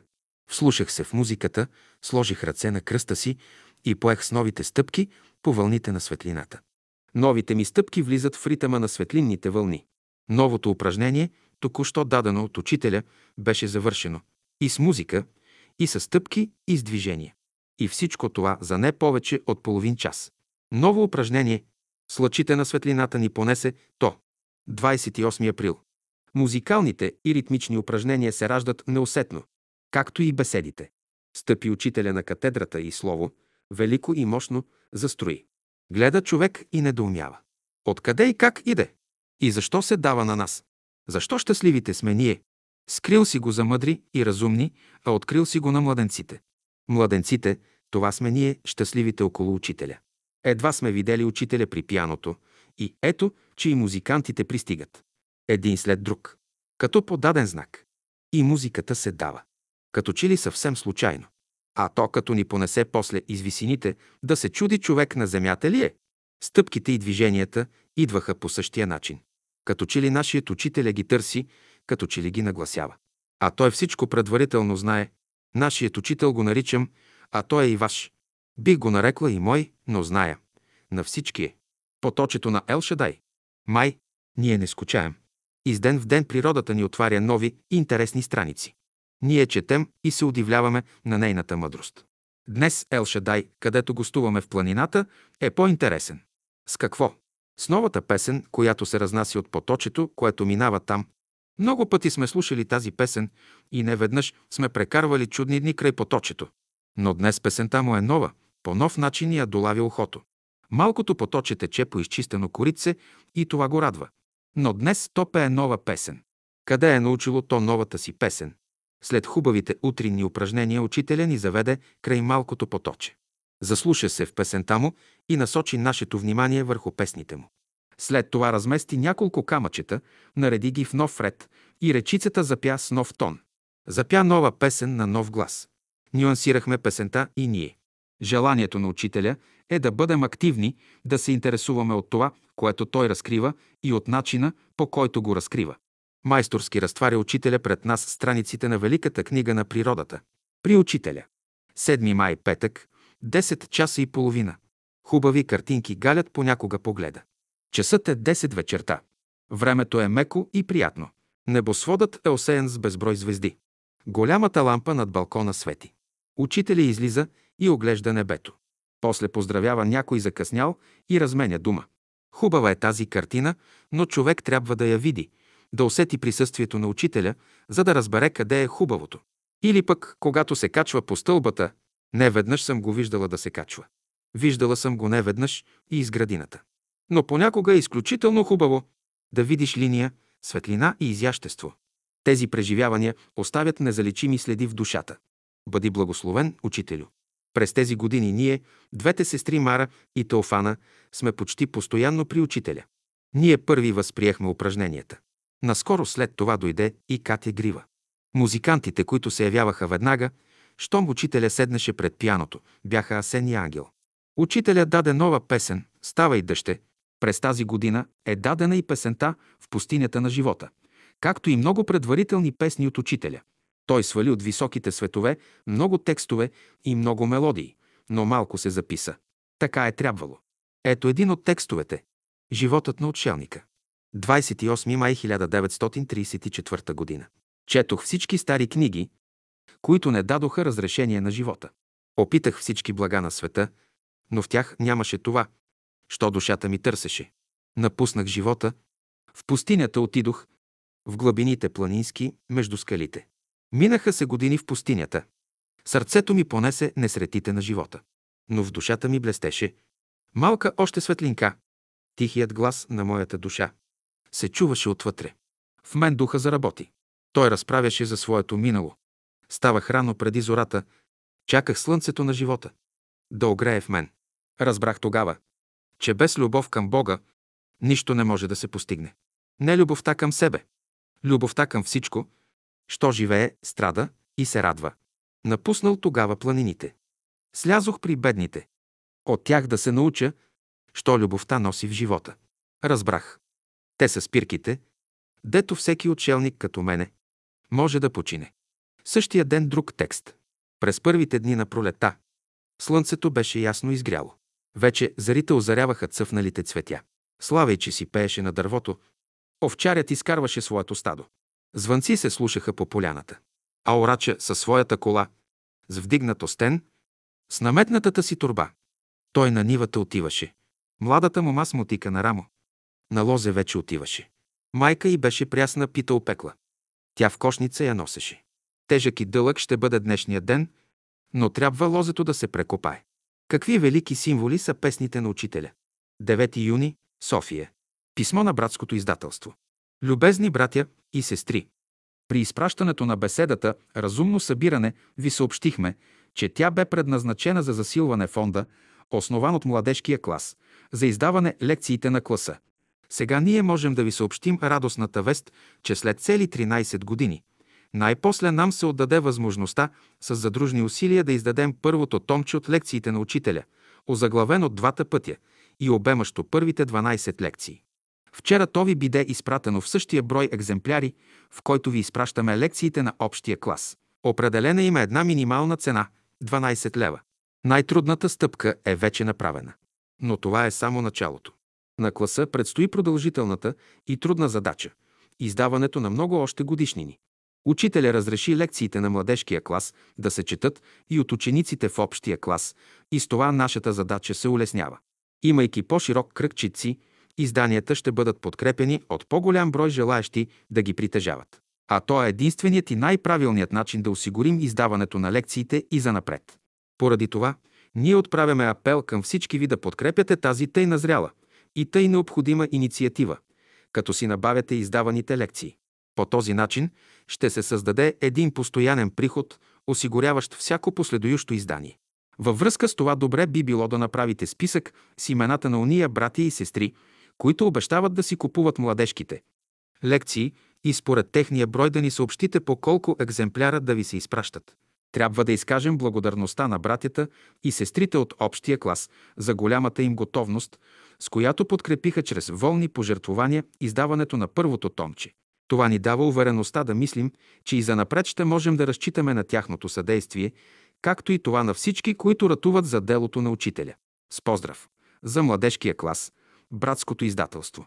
София, девети юни хиляда деветстотин тридесет и четвърта година. Скица на дванадесетте измерения. Лятото на хиляда деветстотин тридесет и четвърта година. Нула точка. Най-малкото. Едно права линия, точка развита в една посока.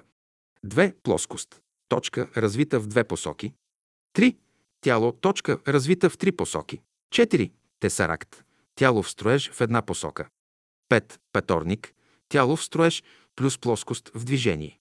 Шест шесторник, тяло в строеж плюс тяло в строеж плюс плоскост в движение. Седем седморник, тяло в строеж плюс тяло в строеж плюс пълнеж. Осем осморник, тяло в строеж плюс тяло в строеж плюс пълнеж в две посоки. девет деветорник, тяло в строеж плюс тяло в строеж плюс пълнеж в три посоки. Правата линия има едно измерение – дължина. Плоскостта има две измерения – дължина и ширина. Тялото има три измерения – дължина, ширина и дебелина. Тесаракт – четири измерения – дължина, широчина, дебелина и дълбочина. Петорник – пет измерения – дължина, широчина, дебелина плюс дълбочина в две измерения.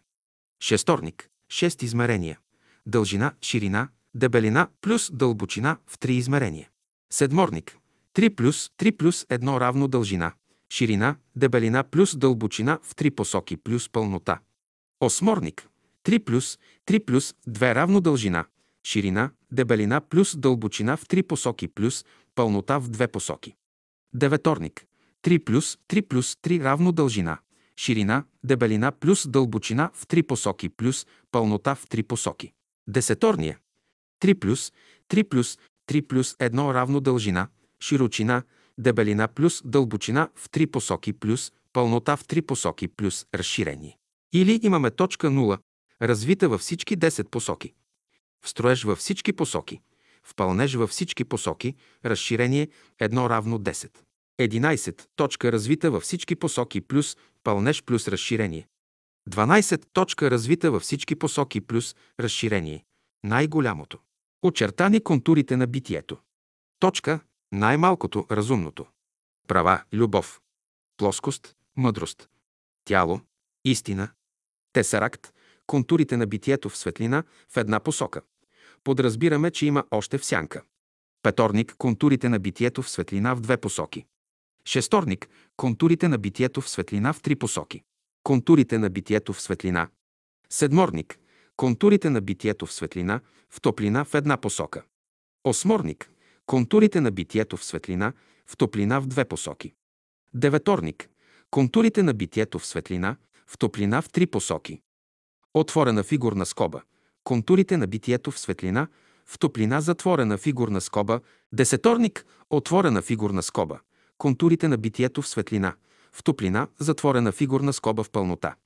Единадесеторник – отворена фигурна скоба, контурите на битието в светлина, в топлина затворена фигурна скоба в пълнота плюс душа. Дванадесеторник, отворена фигурна скоба, контурите на битието в светлина, в топлина затворена фигурна скоба в пълнота плюс дух. Най-желаните благословения. първи януари хиляда деветстотин тридесет и пета година, двадесет и четири часа, нова година. Исаия, шестдесет и пета глава, от шестнадесети стих нататък. Ще ви кажа само няколко думи. Всичко зависи от разбирането на човека, от светлината, която той има в своето съзнание. Ето как стои въпросът. Ако вие дадете на един невежа хубаво платно, четка и боя, той само ще отцапа платното. Ако ги дадете на един обикновен човек, той ще изкара нещо като децата. Ако ги дадете на един гениален човек, той ще създаде една хубава картина.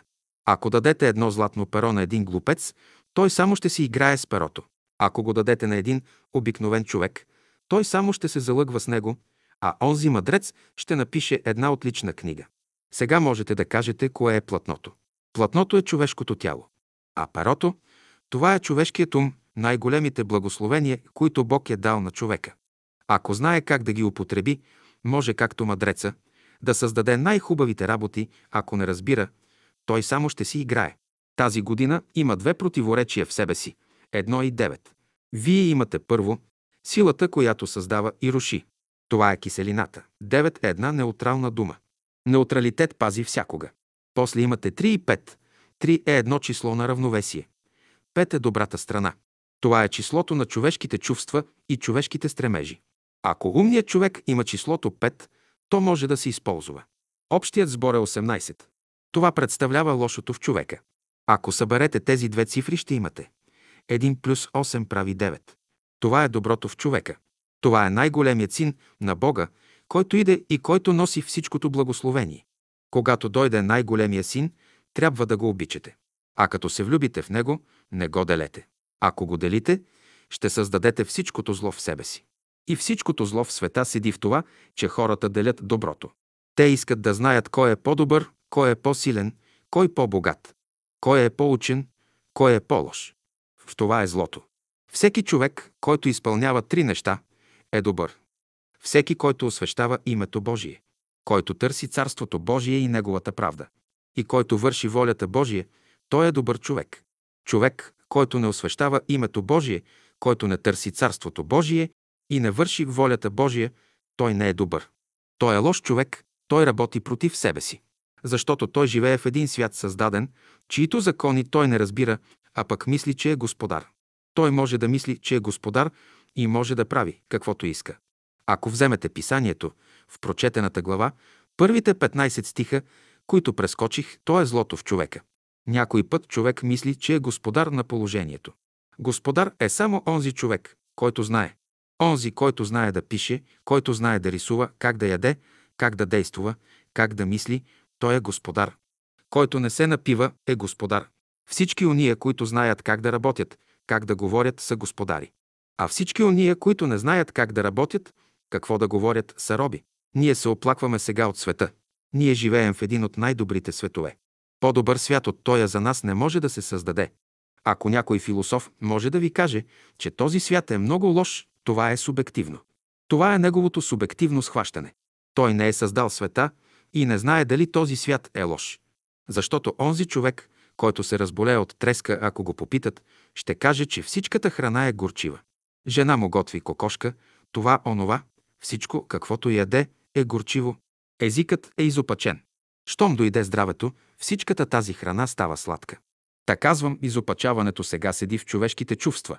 Щом ти помислиш някой път, че другите хора имат повече от тебе, ти си създал злото. И ако мислиш, че си по-нещастен от другите хора, пак си създал злото. Ако мислиш, че си по-лош от другите, пак си създал злото. Защото ако мислиш, че другите хора са по-добри от тебе, значи ти хвърляш упрек на Бога, че Той създава нещата неразумно. Ако мислиш, че си по-лош от другите, ти пак го упрекваш. Ако някой е по-добър, това е по единствената причина, че той употребява на място това, което Бог му е дал. Единият си играе с перото, а пък друг го употребява на място. Единият за това, което си му дал, го бият, а пък другият за това, което си му дал, го хвалят. Златното перо на едните създава нещастие, а на другите – щастие. Кой е причината? Но ви казвам, вярвайте в едно. Вярата не е нещо, което спасява човека. Вярата е път за любовта. И вие не можете да разбирате вярата, ако тя не ви доведе до любовта. А пък любовта не можете да разберете, ако не вярвате. Понеже само в живота любовта може да се разбере. Защото животът е гюлето, в което любовта се изявява. И онзи, който иска да разбере любовта вън от живота, той нищо не разбира. Любовта му е непозната. Трябва да живеем, за да разберем любовта. Любовта показва всички блага само в живота. Индусите, които са изучавали с хиляди години живота, казват, че животът е най-голямото нещастие. Това е заблуждение. И за да опровергае това, Христос казва: това е живот вечен, да познаят Бога, извора на любовта. Това е живот, това е вечното благо. И оня човек, който не разбира така любовта, казва, че животът е най-голямото нещастие. Но нещастие в живота няма. Нещастието го създаваме ние. И казва сега така Христос: аз съм пътят, истината и животът. Това значи, по този път се отива при Бога. Чрез тази истина се отива при Бога и чрез този живот се отива при Бога. Като казва Христос: аз съм пътят, истината и животът, той разбира, че чрез този път, който посочва Той, ти можеш да отидеш при Бога. И само чрез тази истина, която Той посочва, ти можеш да отидеш при Бога. И само чрез този живот, който Той ти посочва, ти можеш да отидеш при Бога. Нито един човек не може да познае Бога, ако той не живее. Нито един човек не може да познае Бога, ако той не намери истината. Пътят – това е човешкият ум. Истината е светлината на пътя, по който вървиш, а животът – това са ония подаръци, чрез които човек може да отиде при Бога. Като отидеш някъде, ти трябва да занесеш някой подарък. Бог, когато ни се изявява, той ни дава живот. А как ние ще се изявим в Бога? Ако ние отидем при Бога със своите грехове и недъзи, какво ще му допринесем? Той може от всичките ни грехове и недъзи да създаде най-хубавите работи. Обаче това ще бъде щастие за него, но ще бъде нещастие за нас, за самите нас. Ако ние не живеем както Бог живее, ние не можем да бъдем щастливи. Ако ние не мислим така, както Бог мисли, ние не можем да бъдем щастливи. И всичкото нещастие на хората седи в това, че те не живеят така, както Бог живее, както Бог се изявява спрямо нас. Казва Христос: както ме Отец възлюби, така и аз ви възлюбих. Значи, както Бог ни е възлюбил, както Той живее в нас, точно по същия начин трябва и ние да се проявяваме спрямо другите. Не спрямо Него, а спрямо другите точно по същия начин трябва да се проявяваме, както Той спрямо нас. И тогава ние ще видим Бога лице с лице. Тогава ние ще видим Бога в себе си и Той ще види в нас себе си. Като любим Бога, ние ще го видим лице с лице. Когато Моисей, който даде закона, искаше да види Бога, Бог му каза: човек, който живее по закона, не може да види моето лице. Ако го види, той ще умре. Той може да види само гърба ми. Значи без любовта никой не може да види лицето на Бога. И ако вашето сърце не е изпълнено с любов, ако вашият ум не е изпълнен със светлина, и ако вашето тяло не е изпълнено с оная сила на здраве, вие не можете да бъдете обичани от хората. Когато вие обичате някого, вие го обичате за нещо си. Вие го обичате заради любовта, която е в неговата душа, за оная светлина, която е в неговия ум и за ония сили, които са отвътре в неговото тяло. Силата – това е пътят, светлината. Това е истината. А любовта – това е животът вътре. То е божествената любов, към която се стремите. Та казвам, най-първо вие ще се стремите към благата, които Бог ви дава, да напишете нещо хубаво. Трябва да държите в ума си една положителна мисъл. Като направиш една погрешка, не се разкайвай, че си я направил. Защото щом си направил погрешката, ти си направил приятелство с някого. Запознай се с него и изправи погрешката. Нима ако дойде при вас оня, който има да вземе от вас, няма да направите погрешка. Вие ще се скриете вкъщи и ще кажете: кажете му, че ме няма вкъщи. Първата погрешка сте направили, че сте взели пари назаем, а втората погрешка е, че излъгахте, казвате, че ви няма. Вие не, че нямате пари, но казвате, че парите ви трябват и лъжете. Казвате: нямам. Предпочитайте вие да страдате, отколкото да страдат другите хора. Това е любов. Всеки човек, който предпочита той да страда, отколкото другите, той е гениален. А пък всеки човек, който иска той да благува, а другите да страдат, той е обикновен човек. Когато Христос дойде на земята, той не дойде да благува. Той казва: аз дойдох на земята да страдам. Аз ще страдам, а другите ще благуват. Това е разбиране на живота. В това седи величието. А пък неговите последователи сега друго искат. Всички днес искат да избегнат от страданията. Тоест, когато имаш да даваш, казваш: нямам да давам. Но понеже има закон, който държи хората, ти, като имаш да даваш, не може да се освободиш. Тоя закон се нарича карма. И той те държи. Могат да се минат десет години, сто, двеста, хиляда години. Дългът ще си стои, само че лихвите ще се увеличават. Нищо повече. Божията любов седи в това. Да изпълним волята му и да изправим своите погрешки. Силен човек е оня, който може да изправи своите погрешки. Не оня, който прави добро, а оня, който може да изправи своите погрешки, е силен човек. Доброто е в това. Защото ако ти имаш едно богатство, наследено от баща ти, и го раздаваш, това не е добро. Това е една длъжност. Но ако разбираш да изправиш една своя погрешка, това е вече гениалност. И сега всички вие сте турени да изправяте своите погрешки. Не да ги оплаквате. Господ не се нуждае от оплакване. Той казва: изправи погрешката си. Да се изправи една погрешка, това е най-леката работа, ако знаеш как, но ако не знаеш как, това е най-мъчната работа. Сега най-първо трябва да се научите да говорите истината. Пътуват двама души, отиват в един двор и виждат един петел, който пее. Единият казва: колко обичам тоя петел, колко е охранен. Искам да го имам. Как мислите, за пеенето ли иска той петела? Не, за друго нещо. Тоя петел, като пее, той привлича.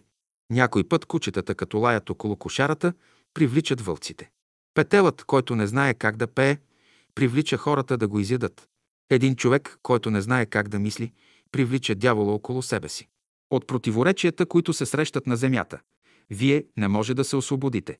Не си правете илюзии, не се самозаблуждавайте. Не мислете, че ще прекарате един щастлив живот. Не, че няма да прекарате. Вие и без това сте щастливи. Вие сте най-щастливите хора. И за ядене, и за пиене, и за четене имате, но стомахът ви е развален, умът ви е затъмнен, та благата, които имате, не можете да ги използвате.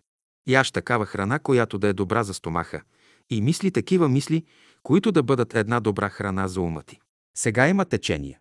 В Библията на едно място четем, Давид казва: в грях ме роди майка ми. Хубаво. Някои казват: грешни са хората. Хубаво. Ако ти си в затвора и ти турят един затворнически халат, мислиш ли, че си един грешник? Мислиш ли, че ако туриш една професорска мантия, ти си професор? Мислиш ли, че ако туриш корона на главата, си владика, патриарх? И мислиш ли, че която и да е жена, ако се облече в булчинска дреха, е булка? Ни най-малко. Дрехите са само един външен израз на онова, което е човекът вътре. Булчинските дрехи са за оная мома, чието сърце е изпълнено с любов. Тя иска да носи булчински дрехи. Другояче, тя е затворница вътре в затвора. И булчинските дрехи са за нея халат. И ако дойде мъдростта у вас и вие нямате светлина, тая мъдрост ще ви причини най-голямото нещастие. Вие ще си зададете въпросите: какво нещо е Бог? Какво нещо е светът? Защо се е родил човек? И така нататък. Но въпросът за раждането стои другояче. Много хора не са родени. Писанието казва, че хората са създадени от Бога. А пък създадените неща, това е нещо материално. Хората не са родени. И писанието казва, че тепърва трябва хората да бъдат родени от Бога. Защо ги е създал Бог? То е друг въпрос. Защо съм се родил? И това е друг въпрос. На оня, който казва така, ще му кажеш: ако си се родил от Бога, ти си най-щастливият човек. Какво има да се оплакваш? Тогас в целият свят пътят ще бъде отворен за тебе.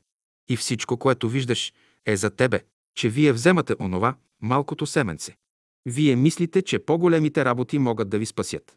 Но тия малки семенца създават онова по-голямото дърво, което може да храни хиляди хора. А пък снегът, който се вижда толкова с изобилен по планините, лятно време, като дойдат топлините, се стопява и изчезва.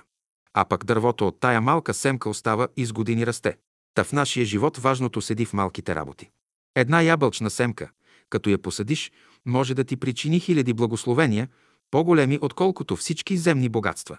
Последните могат да ти дадат един товар, като снежната покривка горе на планината. Сега мисълта, която трябва да остане, е тая. Това не е за морал. Искам да кажа: употребявайте ума си на място. Когато ви дойде едно страдание, вие имате една задача. Зад всяко страдание има нещо. Страданието е една врата, която може да ви даде нещо. Всички страдания са пътища, за да се запознаете с най-благородните същества в света. Вие още не сте проучвали защо Христос избра именно пътя на страданието. Защото той е пътят, за да се отиде при Бога.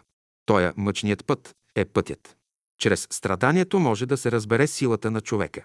В съвременния културен свят хората са толкова уплашени от страданието, че ги е страх от числото тринайсет. От настоящата година, като изхвърлите девет и пет, ще остане числото тринайсет. В Европа никъде няма да намерите числото тринайсет. Ще намерите дванайсет и половина. Всички ги е страх от тринайсет. Действително числото тринайсет е опасно число. Христос беше тринайсетият. тринайсет е опасно за всички хора, които са страхливи. А за героя то е най-хубавото число. За страхливите по-опасно число няма. Щом не ви е страх от числото тринайсет, това показва, че вие не сте от страхливите. Сега страхът за човешкия живот е опасен. Страхът – това е най-висшето, до което стигнаха млекопитаещите. Най-великото благо в животинското царство – това беше страхът. Всички животни се страхуват. Слабият казва да се бяга. Спасявай се. Никой да не те хване. Колкото са по-дълги краката, толкова по-добре. Бягай, нищо повече. Не се спирай. Плюй на краката си и бягай. Обаче той, което беше благо за животните, за човека се казва вяра. Защо човек не трябва да бяга? Човек има един ум, който е огнена светлина. Всички уния животни, които са неприятели на човека, бягат от тази светлина, страхуват се от този огън. Като срещнете вълк или мечка и ги погледнете в очите, те ще се спрат. Един англичанин разправя. Отива той на един остров, където имало човекояци. Той казва, аз ще отида.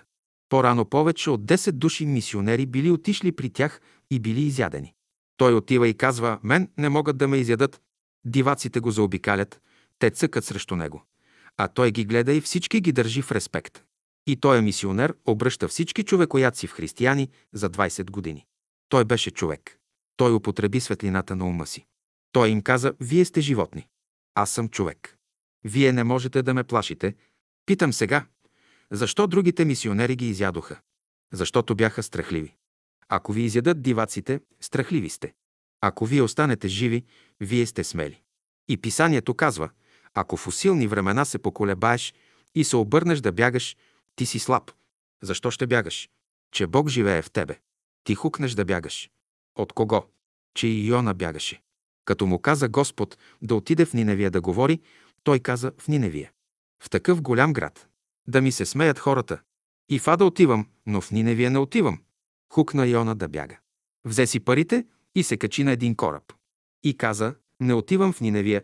Като постави Бог Йона в утробата на голяма риба, Йона каза, не в Ниневия, но зад Ниневия ще вървя. И Йона разбра, че трябва да страда. И каза, Господи, избави ме още веднъж, моля ти се. Избави ме от тук и ще видиш колко съм смел. И Господ рече пак да го опита. Като изхвърли Бог Йона от кита, той отиде в Ниневия да проповядва четирийсет дни. Та казвам, мнозина от вас питате дали Йона го е поглъщала рибата. Американският проповедник Муди пише една смешка. Той отишъл да слуша един проповедник, който взел да доказва на публиката си, че една риба може да погълне Йона. И Муди казва, тоя проповедник измъчи Йона един час, додето го вкара в кита. Някои казват, дали е възможно Йона да бъде погълнат от кит или не. Мнозина пък се намирате в утробата на кита. Когато се обесърчите и искате да се самоубиете, не сте ли в утробата на тоя кит? Когато се оплашите, имате убеждение и казвате, тая работа е празна. Да отида да живея както хората, тогава не бягаш ли като Йона? Но тогава ще дойдат страданията. Какво нещо е смъртта? Някои хора казват, да умра, че да се отърва. Те не разбират какво нещо е смъртта. Ти като влезеш в гроба, това е китът. Ще влезеш в утробата на кита, ще почнеш да викаш отвътре, Господи, избави ме от гроба. Зад Ниневия ще отида, оня, който се е събудил в гроба и е излязал, той е вече смел. Желая тази година да излезете от утробата на кита. Някои от вас да излязат, някои от вас да оживеят, а някои от вас да възкръснат и зад Ниневия да отидат и да проповядват. Желая ви сега щастлива нова година. Всички отидоха при учителя и го поздравиха с новата година. Обективни субективни разсъждения. Резюме на лекцията. осемнайсети януари, пет часа сутринта. Има четири неща, които трябва да ви занимават. Да разбирате законите на светлината, да разбирате законите на въздуха, да разбирате законите на водата и да разбирате законите на храната. Ако не разбирате законите на светлината, ще се спъвате. Ако не разбирате законите на въздуха, ще се задушите. Ако не разбирате законите на водата, ще съхнете. И ако не разбирате законите на храната, ще умрете. Тези елементи се проникват. Водата прониква почвата. Въздухът прониква водата. Светлината прониква въздуха. И умен човек е онзи, който може да извади светлината от въздуха, въздуха от водата, водата от твърдата почва. Ако не може да ги извади, той не е умен човек. Той ще умре като светия, а той е от недоимък на ума. Който се интересува от светлината, пред огледалото е. Който се интересува от водата, в банята е. Който се интересува от твърдата почва, седи на стол с крак върху крак. Ако е грозно лицето ви, ще го измиете с вода. Ако е грозна мисълта ви, ще я изчистите със светлина. Ако са грозни чувствата ви, ще ги изчистите с топлина. При малко вода в организма има изтиване на краищата. При неправилно дишане, губене на светлина. Трябва да пиете топла вода, за да възстановите топлината на тялото си. Трябва да дишате, за да възстановите светлината на ума си. Да ви е приятно, когато пиете вода. Да ви е приятно, когато дишате. Във водата има вода. В живота има живот. София, Изгрев. дванайсети март, сряда, пет часа сутринта. В Евангелието е казано: Бог е дух и които му се кланят с дух и истина да му се кланят. Този стих е лесен, но не е разбран. Мъчен е за приложение. После казано е път, истина и живот. Пътят е нещо понятно. Но истината, да кажеш истината, хората разбират да кажеш доброто или лошото така, както си го направил. И живота хората разбират тъй. Ако не си здрав, не си богат. Казват, лош е животът. Свързват лошите условия на живота с самия живот. Има две неща в природата, които са важни. Има нещо в природата, което не се дели. И голямото не се дели, и малкото не се дели. А има нещо, което се дели. То е многото и малкото. Това малкото, като влезе в многото, дели го. И понеже е много, дели го на големи късове. И малкото, като влезе в малкото, което се дели, дели го на малки късове. По някой път вие може да влезете в голямо стълкновение със себе си. Вие искате да разделите нещо в себе си, но то е неделимо. Цял живот да се мъчите, няма да можете и една прашинка от него да отделите. А пък има нещо в живота, което се дели. И ако искате да остане през целия ви живот неделимо, то всичката ви работа ще отиде на празно. Та казвам, има неща в света, които не се менят, а има неща, които се менят. Следователно, не се старайте да делите това, което е неделимо. То остава неделимо. И голямото, и малкото не се делят. А пък това, което се дели, не се старайте да го правите неделимо. Което се дели, делете го. А пък което не се дели, оставете го неделимо. Най-мъчното изкуство е човек да не си отцапа езика. Например, много мъчно е през целия си живот да не кажеш една обидна дума. То е делимо. И най-големите светии го правят. Някой път и той се изпусне и каже нещо. Защото да кажеш нещо лошо, това е от делимото. Но гледай като го делиш, да не го делиш на големи късове, но поне на малки. Ти все ще направиш една погрешка, но гледай да направиш от малките. При злото тури най-малкото зло. Щом дойдеш до доброто, тогаз гледай да направиш най-голямото добро. Друго изкуство е да не прекъсваш съобщителните условия, при които животът се проявява. Ти си здрав. Може да ти дойде мисъл в главата. Ще бъда ли аз винаги здрав? Или може да си богат и казваш. Всякога ли мога да бъда богат? Всякога можеш да бъдеш богат. Живият човек всякога може да бъде богат. Някой път казваме да си създадем работа, та работата си съществува. Природата е създала работа. Накарала те е да ядеш. Уста ти е дала и зъби. Ядеш и казваш, колко приятна работа. Тя казва, само малко да поздъвче, много малко. После друга работа, само така ще кажеш, ще вдишаш и ще издишаш въздуха. И после, само ще си помислиш. Какво ти коства да си помислиш? Мисълта е работа. Сега, който иска да бъде красив, непременно трябва да възприема живота. Животът сам по себе си е красив. Той дава най-хубавите форми. Ако не се турят никакви препятствия на живота, той създава най-красивите форми. Един ангел е красив. Виждаш, че светлина блика от него. Ако човек иска да бъде красив, да мисли за младостта. Мисли за младостта. Същият закон е и за доброто. Вие искате да бъдете добри. Не разправяйте на другите хора. Аз искам да бъда добър, но в себе си кажи, като станеш сутрин. Не на глас да го кажеш, но да го чуеш вътре. Искам да бъда добър, на себе си ще го кажеш вътре. Не в обикновената форма добър, защото ти си добър вече. С проявяването на доброто в тебе ще почнат да се подобряват всички външни условия на живота. Не можеш да ги подобриш изведнъж. Физическият живот се подобрява постепенно, според степента на това, което става вътре. До толкова, доколкото ти искаш да станеш добър, ти ставаш. Ти ставаш по-разположен и условията вече се изменят. Като бъде човек добър, ще бъде здрав. Няма да му се случи нищо лошо. Доброто не седи в една постъпка. Доброто е един целокупен резултат. Завършен резултат на един отличен живот. То носи всичко със себе си. Най-добрият плод на живота, това е доброто. хиляда деветстотин трийсет и шеста година, седми октомври. Основни мисли от лекцията на учителя.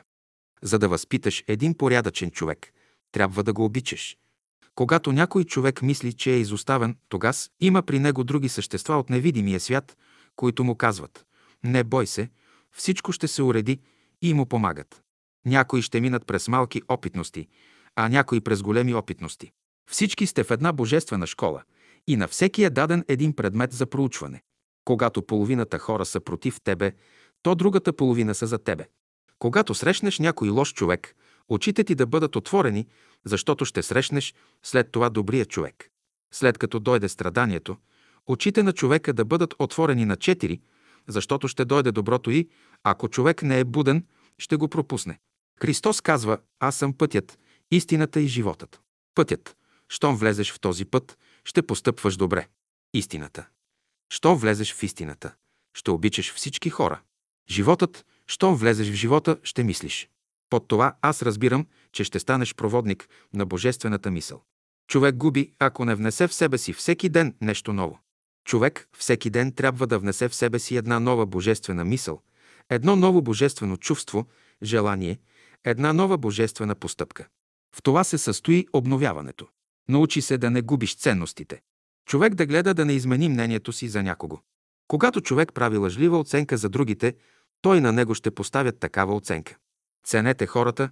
Упражнение за десет дена. За десет дена да не се критикува никой и да не се бърза с даване на мнение. Човек е пратен на земята да извърши волята Божия. Онзи, който не се учи и не живее добре, няма да получи нищо и нищо няма да му се даде. Всеки човек е лист от Божествената книга. Радвайте се, че можете да четете от нея. Ако не искате да четете, обърнете друг лист. Не считайте, че тия листа, които не сте разбрали, те са неразбрани. Друг човек ще ги прочете, защото няма човек, когото да не обичате. пети март, София, Изгрев. Една от темите, които ни биваха давани от учителя в общия окултен клас, е най-добрият метод за разработване на човешкото сърце. Най-добрият метод за разработване на човешкото сърце е методът на любовта. Всякога и към всичко. осемнайсети юли, пет часа сутринта. Поздравявам ви с приятната сутрин и чистото небе и с красивия Изгрев. Хубавото небе днес показва, че тази година големите страдания могат да се избегнат. Слънцето носи своето благословение. Пожелавам ви да придобиете първия лъч на топлината, който иде от Божията любов. Пожелавам ви да придобиете първия лъч на светлината, който иде от Божията мъдрост. Пожелавам ви да придобиете първия крепки Божи лъч на истината, който носи свобода за вашия дух. Пожелавам ви да бъдете топли, крепки и светли през цялата година. деветнайсети юли. Бог е дух и които му се кланят, да му се кланят в дух и истина. Пътят на праведния е път на зазоряване. двайсет и първи юли, пет часа сутринта, Рила. Днес размишлявайте върху изреченията. Чрез любовта, мъдростта и истината всичко може да се постигне. Чрез живота, знанието и свободата всичко е постижимо. Приложете тия неща в себе си, за да бъдете радостни и весели. Щом сте радостни и весели, Господ ще се весели във вас и вие ще се веселите в Господа. двайсет и трети юли. Заповедта, която всеки трябва да даде на себе си. Стани и в истината крепък бъди. Стани и в любовта топъл бъди. Стани и в мъдростта светъл бъди. В начало бе Словото и Словото бе у Бога. Радвайте се на онова, което Бог е приготвил за вас от началото на битието. Радвайте се, че Христос е лозата, а вие – пръчките на тази лоза. двайсет и пети юли, десет часа сутринта. Сега и на вас желая да се научите да пеете хубаво. Бог е любов, която Христос е приел. Христос е любов, която ние сме приели. Ние сме любов, която сега проявяваме. Да бъде благословен Господ. двайсет и осми юли. Божията любов носи пълния живот. И тъй, сърцето ви трябва постоянно да се занимава с любовта, а умът ви с мъдростта. А вие, като ученици, всякога трябва да се занимавате с истината. трийсети юли. Желая ви да чуете гласа на вашия възлюбен от планината и гласа на вашата възлюбена от долината. първи август, пет часа сутринта. Проучвайте любовта и нейната чистота. Проучвайте знанието и неговата светлина. Проучвайте свободата и нейната пълнота. Пожелайте както за себе си, така и за ближния си, онази свобода, която освобождава душите от вътрешното им ограничение. Приложете любовта и истината като граници на живота и Божието благословение ще бъде винаги при вас. първи август, десет часа сутринта. Какво се иска от съвременния човек? Право разбиране за нещата и високо съзнание. Без тези два елемента той нищо не може да постигне. Без тези два елемента природата и животът остават за него затворени. четвърти август, пет часа сутринта. Да приложим Божията любов, Божията мъдрост и Божията истина в живота си и винаги да изпълняваме волята Божия. В Божията любов и в Божията мъдрост е скрит животът. шести август, пет часа сутринта. Сега желая ви, като слезете от върха, от устата ви да потече толкова мед, че всички пчели да се съберат около вас, да вземат част от меда и за своите кошери. Всяка пчела ще пише на своя кошер. Това е медът, който потече от устата на вярващите. Желая ви да потече мед не само от устата ви, но и от вашите сърца, умове и души. Желая ви да потече мед от вашия дух и да се разнесе навсякъде като велик балсам за изцеляване на човечеството. осми август, пет часа сутринта. Служете на Бога със сила, вяра и любов. Желая и на вас да бъдете хора на силата, на вярата и на любовта. Желая ви да бъдете като Христа, едно с Отца, едно с Бога. осми август, десет часа сутринта. Живейте прочее, като праведните, за да се ползвате от огъня на любовта. Сега желая ви да вървите в пътя на добродетелта. Щом вървите в този път, всичко ще постигнете. И учени, и богати, и добри ще станете. Едно се иска от вас – приложение. единайсети август, десет часа сутринта.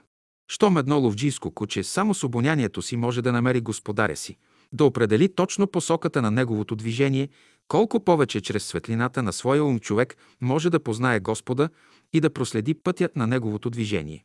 Лесно е човек да намери този, в когото живее и който живее в него. тринайсети август, пет часа сутринта. За да имате успех в живота си, приложете следните четири правила. Пази свободата на душата си.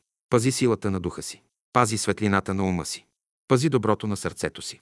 Поздравете вашата душа с благите думи на свободата. Поздравете вашия дух с благите думи на силата. Поздравете вашия ум с благите думи на светлината. Поздравете вашето сърце с благите думи на доброто.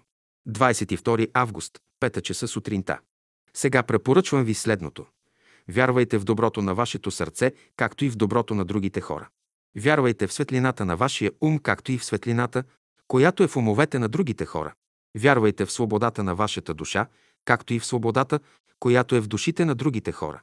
Вярвайте в силата на вашия дух, както и в силата на духа, който е в другите хора. двайсет и втори август, десет часа сутринта. Сега на вас пожелавам да бъдете млади като любовта, възрастни като мъдростта и чисти като истината. Христос е човекът на изобилната сила. Христос е човекът на изобилната вяра.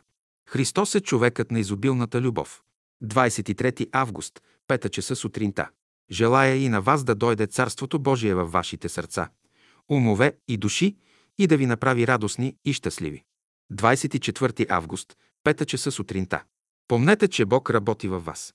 Като знаете това, стремете се всичко да правите за слава Божия. двайсет и втори септември, пет часа сутринта. И тъй, изучавайте закона за жертвата, която любовта, мъдростта и истината изискват. хиляда деветстотин трийсет и девета година.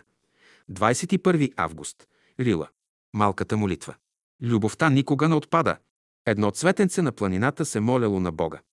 Господи, посещавай ме със своята руса и с небесната си светлина, да се радва моето малко сърце на Твоите блага.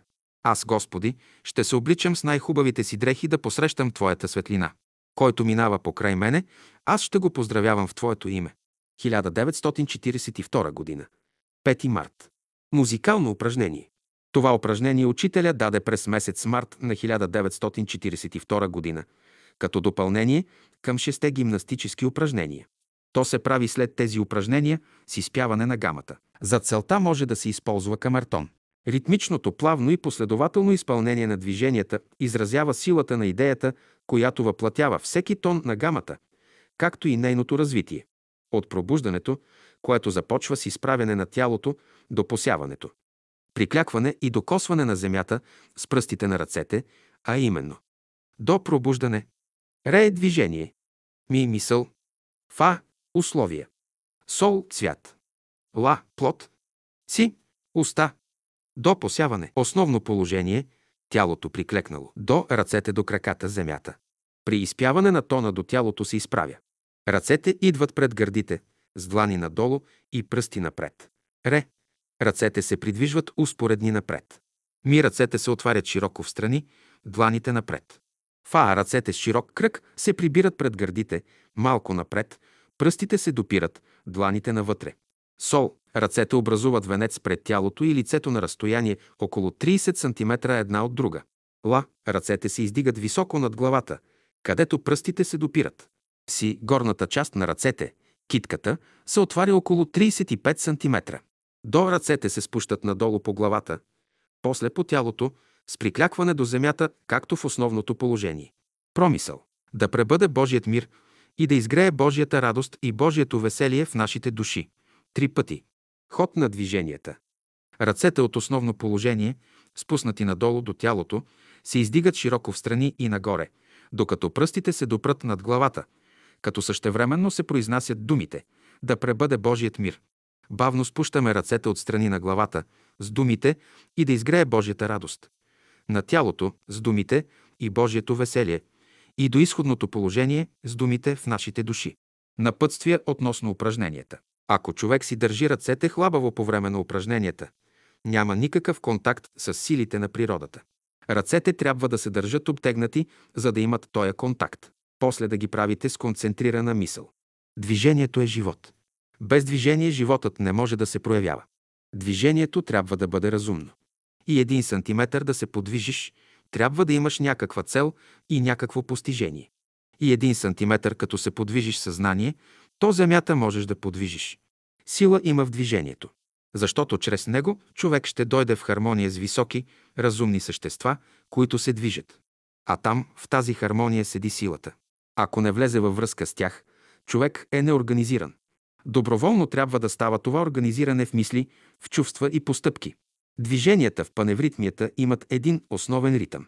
През време на упражненията ще прекарате мисълта си в дясната ръка, която е насочена нагоре, и чрез нея ще се свържете с центъра на Слънцето.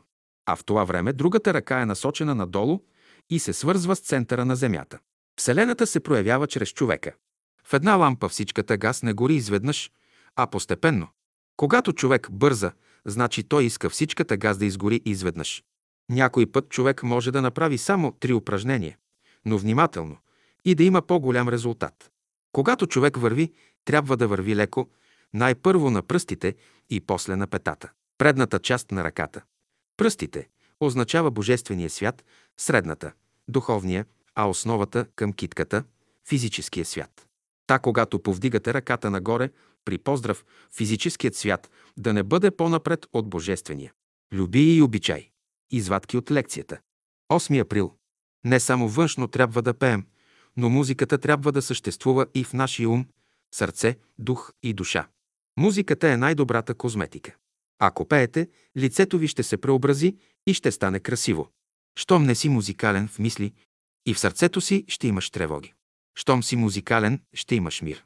Казвате, тежко ми е на сърцето, тежко ти е на сърцето, защото не си музикален. Когато пееш, невидимият свят обръща внимание на тебе. Възвишени същества обръщат погледа си към тебе и идват да ти помагат. Като не пееш, оставят те на собствените ти сили. Любете и обичайте. Като любите, подобряват се условията на вашия живот. А като обичате, проявяват се вашите вътрешни възможности, т.е. развивате дарбите, талантите, които Бог е вложил във вас. Ти любиш, като даваш любов на другите, а обичаш, като възприемаш и оценяваш любовта на другите към тебе. И двете неща носете в себе си. Люби и обичай. Бог никога не иска да срещне един човек, който е прекъснал връзката си с него. Единствената монета, която не спада в света, е любовта. Единствената монета, която не спада в света, е обичта. Човек трябва да започне с любовта, за да знае какво нещо е музика. Само тогава можеш да пееш. И с разговорите с учителя. Човек, който люби, е свободен, и човек, който обича, е свободен. Един брат попита, защо не се вложи еднакво любовта във всички хора? Учителя каза, може ли да се тури нектар в нечиста чаша? По-рано ще се мине през огън, за да изгори нечистото, и тогава любовта ще дойде. Любовта не прави грешки. Единственото нещо, което не прави грешки, е любовта. Един брат запита, кое е основното качество на любовта? Учителя каза, да желаете доброто на другите толкова, колкото на себе си. Ти не искаш да се помириш с някого. Но представи си, че този, с когото не искаш да се помириш, ще стане пръв министър на България. Да се родиш значи да хванеш божествената светлина и да я задържиш за себе си. А пък в тая божествена светлина е скрита една божествена душа, която ще ти благодари. Ако вие слугувате на Бога, какво има да се плашите? Бог е неизменяем. Всички сме осигурени. Преди да направиш нещо, не говори за него. След като го направиш, да го знаят, като го видят. Когато дойдат в тебе изкушенията, кажи си: ще служа на Бога, нищо повече. Вашите молитви, макар и да не са съвършени, светлите ангелски същества ги приемат, преработват ги и ги пращат към Бога преработени и след това ви ги връщат. Та молете се, както знаете. Каквото родим, невидимият свят го преработва и после ни го възвръща. деветнайсети април. Резюме на беседите в този ден. Божията любов е подхвасата на човешката любов. Божията любов в началото дава най-малкото, а в края дава най-голямото. Любовта е необходима за здравословното състояние. Тя е първият елемент за здравословното състояние. Ако не приемеш най-малкия елемент на божествената любов, не можеш да бъдеш здрав. Божествената любов ще те освободи от болестите, от сиромашията, от невежеството. Любовта издържа на всички изпити. Единствената сила, която издържа, както и да я изпитваш, е любовта. Любовта е единственото нещо, което задоволява човешката душа. Когато живееш в любовта, каквото пожелаеш, то идва. В бъдеще напредналите същества ще се проявяват чрез хората. В любовта нямаш те. При нея, като помислиш, всичко имаш. Щом се молиш и не се дава, тогава нямаш любов. При любовта, щом се молиш, се дава. То ще бъде най-малкото нещо, но то ще донесе най-голямото. Щом между Бога и тебе има друго същество, любовта не идва. Никога не допуща и между своята душа и Бога друг. Само един има право да бъде между тебе и Бога. Христос казва: дето са събрани двама или трима, там съм аз. Ти не можеш да живееш добре, ако не си възприел любовта. Когато те посети един от светлите духове, той образува мир в тебе. Ти имаш мир, че всичко ще се свърши добре. Искай с любов, търси с любов и вземи с любов. Сутринта си неразположен. Попей си малко.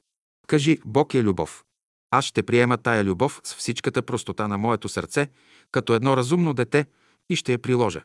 Желая да ви видя един ден облечени в дрехата на светлината. Христос, като те види, няма да ти говори много, но чрез това, което ще ти каже, ще внесе в тебе нещо ново. Той ще ти каже: твоите работи ще се оправят. Осветявай името Божие. Изпълнявай волята Божия. Желай идването на Царството Божие. Пожелавам ви днес слънцето, луната, звездите, цветята и пере да ви се усмихват. Ако един приложи това, което казвам, работите на целия свят ще се оправят. Пътят на сестра Василка. В началото на века учителя пътува из България, прави френологически изследвания и говори пред гражданството. По него време в град Айтос живее една будна девойка, известна по-късно в София като сестра Василка.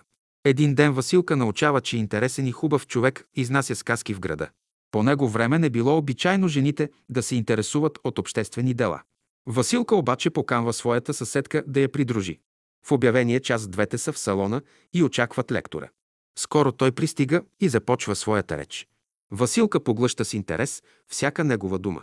За да сподели вълнението си, тя побутва приятелката си и й казва: това е Христос. По-късно, когато разбира, че всеки сам трябва да изкарва прехраната си, сестра Василка отива в Пловдив и си купува плетачна машина. Идеята да бъде по-близо до учителя и да слуша словото му не я напуща. След като се научава да работи с плетачната машина, тя се заселва в София. Скоро след това се запознахме и тя ми разказа много от своите интересни преживявания. Тя живее в сутерена, а в съседната стая се открива обедна. С парите, които спечелва чрез своята машина, сестрата поддържа този малък стол. Посетителите от Айтос и от други селища, когато идват при учителя, са добре дошли при сестра Василка. Сестрите обикновено остават да спят при нея. Една вечер при нея има гостенка и двете си говорят само за учителя. В един момент учителя влиза при тях и им носи нещо за ядене. Какво им е казал, не ми е известно, но когато се видели сами, Василка казва на гостенката си: аз нали ти казах да заключиш вратата? Заключих я, како Василке, отговорила тя. Двете стават едновременно, отиват при вратата и виждат, че е заключена.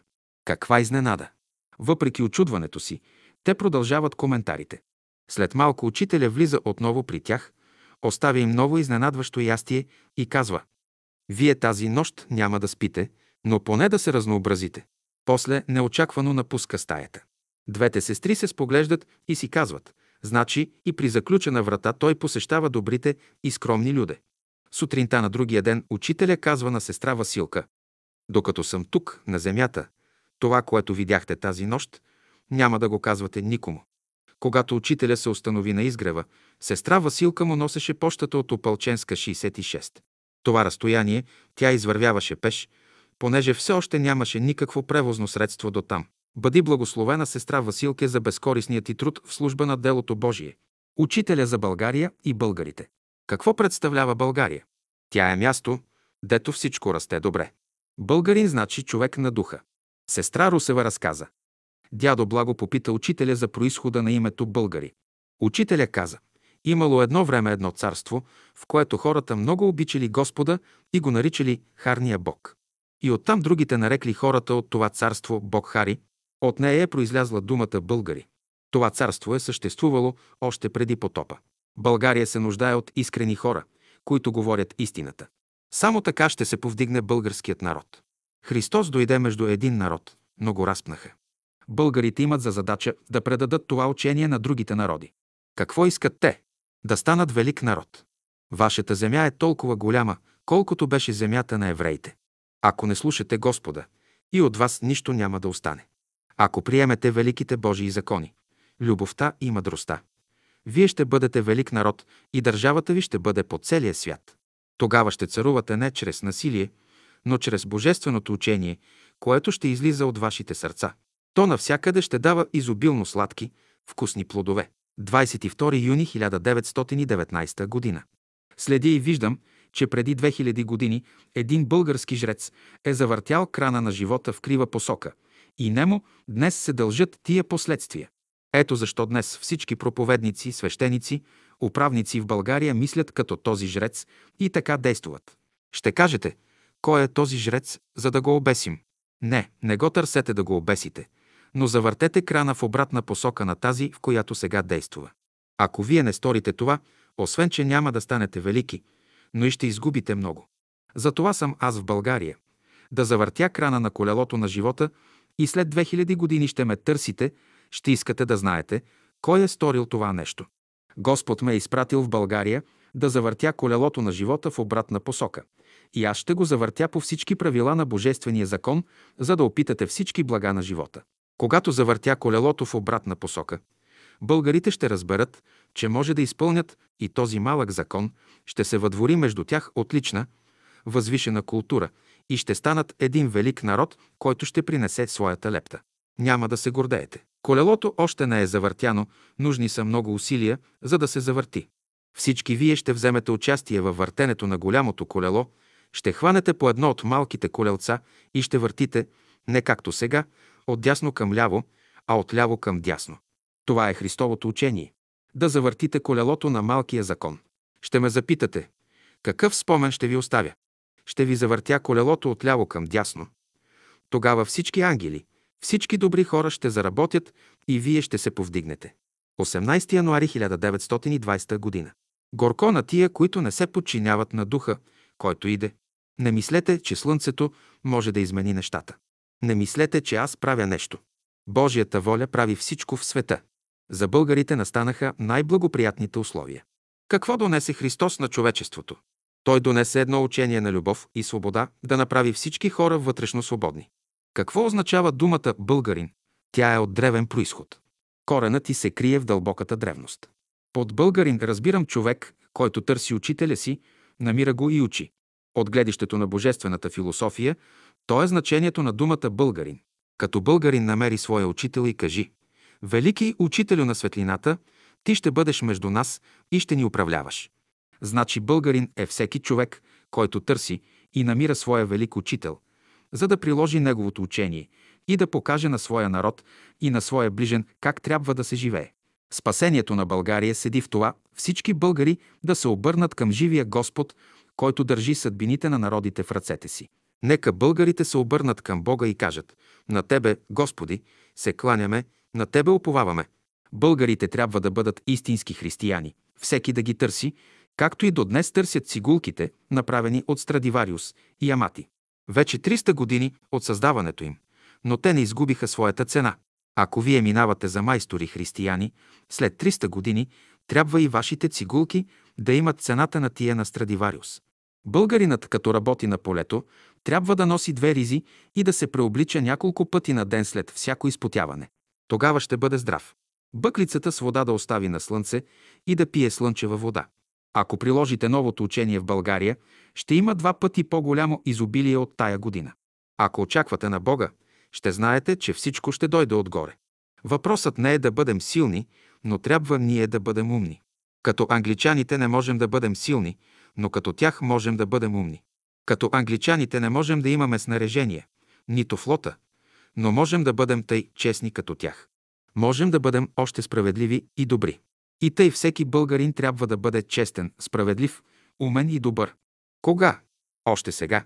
Един народ може да се разруши, но може и да се създаде. Това е в ръцете на самия народ и в ръцете на неговите управници. Казвам, в света обаче трябва да има абсолютна справедливост. В България трябва да има идеална справедливост. Англичаните се отличават с честност, германците с трудолюбие, славяните с самопожертвование. И вие, като българи, трябва да имате за девиз самопожертвование. Сега именно, в тая епоха, българският народ има условия да стане културен, да пречисти своите сили и да се укрепи вътрешно. Той не се нуждае от пари, защото земята му е богата. Той не се нуждае от чужди умове, защото умът е в него. Той не се нуждае от чужди сърца да го топлят, защото животът е в него. Той не се нуждае от съветите на други да работи, защото по естество е работлив. Не отричам съдействието и на други умове и сърца, но на уния, които искрено го обичат. Българинът страда от преяждане. Ако яде по-малко, всичко ще се оправи. Като яде, човек трябва да изяде двайсет хапки и там да спре. Всяка хапка трябва да се дъвче трийсет пъти. двайсет и първи януари хиляда деветстотин двайсет и трета г. София. Сега Христос се обръща към онези, които приемат християнството по форма. Това не е достатъчно. При това християнство липсва нещо на човека. Какво липсва на българския народ да стане умен? Какво липсва на българския държавник да стане умен? Българите трябва да повярват в Бога на любовта, на мъдростта и на истината. После те трябва да вярват в себе си. Те трябва да бъдат готови да чуят съветите, които им се дават. Само така ще подобрят живота си, да стане сносен. Не е възможно да задоволиш всички хора, да ги направиш щастливи. Не съм слънце да огрея всички. Колкото и да са добри желанията ми, аз не мога да огрея навсякъде.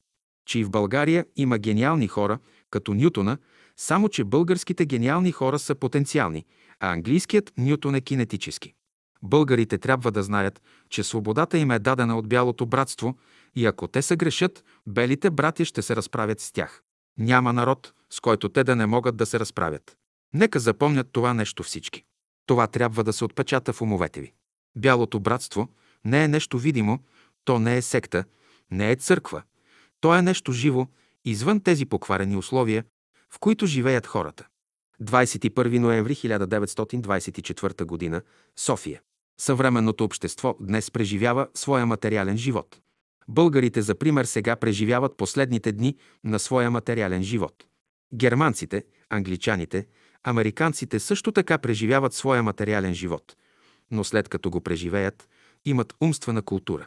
Българите ще преживеят своя материален живот, без да имат толкова интелектуална култура. В техния живот чувствата вземат надмощие. Те се намират в последните дни на своя астрален живот. Всеки един от вас минава през тия три категории живот. Под думата «българин» се разбира една определена мярка. В невидимия свят има една определена мярка за българина, на която той трябва да отговаря. Например, като се каже «българин», трябва да се знае колко сантиметра трябва да бъде висок, колко дълги трябва да бъдат пръстите му, какъв трябва да бъде носът му, колко косми трябва да има на главата, на брадата, на мустаците или на веждите си, колко дебели трябва да бъдат устните му, как трябва да бъдат устроени стомахът, дробовете, мозъкът, черепът му, всичко това като на тип е подробно определено. Като се каже англичанин или американец, и за тях всичко това е точно определено. Не само това, но известна е културата на всеки едного като тип от преди хиляди години. Ако взема да ви доказвам как е създаден човекът, трябва да имам ред картини, но това не е за една схоластична беседа. Във връзка с това, аз казвам, че когато правя своите изследвания, за мене числата от едно до двайсет имат свой вътрешен смисъл. Например, когато кажа сто шейсет и шест см, аз имам вече един нормално развит на височина българин. Когато кажа четирийсет и пет см, подразбирам широчина на гърдите му. Когато кажа две и половина или три и половина см, Имам предвид широчината на неговия нос. Когато кажа трийсет и пет сантиметра, имам предвид неговото теме. Когато кажа петдесет и пет до шейсет сантиметра, имам предвид окръжността на неговата глава. Когато кажа четиринайсет, петнайсет, шестнайсет сантиметра, имам предвид широчината на напречния разрез на главата му. Когато кажа шестнайсет, двайсет и два сантиметра, имам предвид диаметъра на главата му. Това са ред числа, които като съпоставим в известни съотношения, от тях изпъква целия строеж на човека, силите, които са работили върху него и така нататък. На основание на същия закон по-дългобойното оръдие прави по-дълги линии, а по-късото прави по-къси линии. Следователно, колкото едни линии са по-дълги, били те прави или кръгообразни, толкова и енергиите, които са работили върху тях, са по-интензивни, по-интелигентни и по-разумни. От тук, колкото един организъм е по-сложен и по-добре устроен, той е признак и за по-голяма разумност. Същото нещо ще забележите и по кожата на тялото, по квадратчетата по нея, по космите, по тяхната дължина и така нататък. Всичко това определя разумността на човека. Защото колкото един човек е по-разумен, толкова и материята, с която работи, е по-префинена, по-деликатна.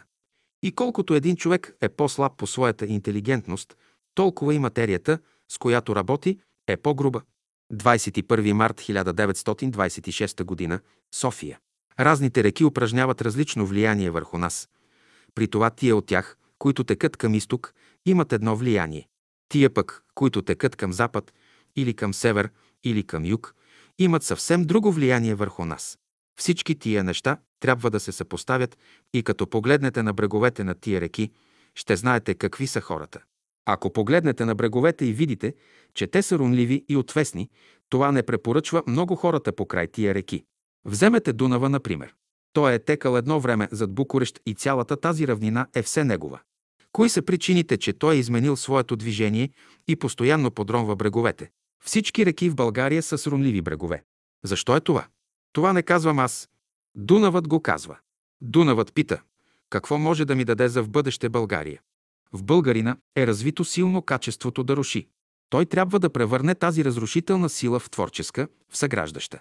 И ако българинът се умее да я смекчи, от него велик човек ще стане. Защото киселините, които има българинът, може да се използват само при благоприятни условия. Това обаче е едната страна само. Българинът е поставен при известни условия и той трябва да ги разбира. Трябва да разбира тия динамически сили, които минават през него. Той трябва да разбира всички течения, които минават през България. Българите още не знаят, че и под тях живеят множество същества. И ангелът казва сега на някой от вас, които не сте ходили в Египет: вземи детето и бягай в Египет. Аз ви казвам сега в будно състояние: ти, детето и майката, идете в Египет, а на тия, които са ходили вече там, казвам: ти, детето и майка му, върнете се вече в Израелевата земя, там вашите братя ще ви посрещнат. Оттам, дето се кръстосват енергиите в човека, започва този кръстопът. Това е законът на великото съпоставяне на нещата. Не трябва да чакаме утрешния ден.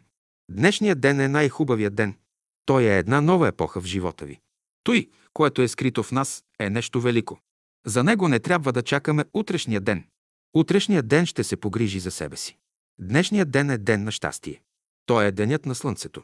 Най-първо човек трябва да съгради най-благородното, най-възвишеното в себе си, да съгради най-възвишени мисли и чувства в себе си, да стъпи на краката си, да стане морален човек. Само тогава всички хора, които живеят в закона на съпоставянето, ще могат да се хванат ръка за ръка и да си помагат. И сега аз бих желал всички вие да сте такива българи, че да направите бреговете на Дунава нерумливи. Кога ще стане това? Аз ви казвам: когато българският народ, когато всички учени хора в България изменят своя живот, и бреговете на Дунава ще се изменят. Бъдете верни на божественото в себе си. единайсети април хиляда деветстотин двайсет и шеста година, София. Българският народ трябва да стане мек. Този народ не може да се повдигне с тази си грубост. Под думата мек не разбирам мекошав, но народ с едно благородно, отзивчиво сърце. Ако Бог поеме българския народ, това малко клонче, и го присъди на една дивачка, той народ ще стане. Но ако Бог не го присъди, от него нищо няма да стане, а сега че щяло да се разрешават социални въпроси, че трябва ли пари. Това са второстепенни въпроси. Един народ може да се размножава и да намалява, Но ако не дойде разширение в съзнанието на хората, ако не дойде тази висша култура в него, от този народ нищо няма да остане. Ако обаче дойде това разширение в съзнанието, тази висша култура, както в един народ, така и в един индивид, това е една мощна сила, която твори, която внася елементи на съзнателен, на разумен живот. деветнайсети май хиляда деветстотин двайсет и девета г. София. Българи, отличавайте се с мъжественост, покажете, че сте смели. Българи, българите са бели арийци. Те първи са излезли из рая и първи ще влязат. Българи, българите са сладките хора на земята. Нали който яде сладко, го боли корема. Та който яде българите, все го боли корема. България, Българи, я, Бог дария. Сега какво мислят в България? Да дадат ли каквото трябва или ще изпъдят слугите Божии? Може да опитате и едното, и другото. Ако си дадат данта на Бога, ще бъдат велик народ, пък ако постъпят като евреите, и това ще опитат. И вие сте българи, нали? Българин значи човек на духа. Казвате, обществото не е разположено към нас. От вас зависи това, ние носим благата на България. Ние носим благата на света. От нас зависи всичко. Благото е на наша страна. Коя е причината за неуспехите на българите? Сектите ли съсипват България? Не, никога религиозните секти не са провалили един народ. Ако българите не успяват, причината за това е тяхната щедрост. В какво отношение са проявили те своята щедрост? В пренасене в жертва своите велики хора. Великите хора на един народ представляват неговите скъпоценности. Кога богатият човек пренася в жертва своите скъпоценности? Когато закъса в работите си. Следователно, когато един народ закъса материално и морално, той принася в жертва своите велики хора. Няма народ в света, който, като е пожертвувал своите велики хора, да е придобил някакво благо. деветнайсети октомври хиляда деветстотин трийсет и втора г. София. Като изучавам себе си, своето тяло по форма и строеж, същевременно изучавам българина. Формата на ръката ми е българска. Някои от движенията ми са български. И в говора, и в речта си някога виждам българина.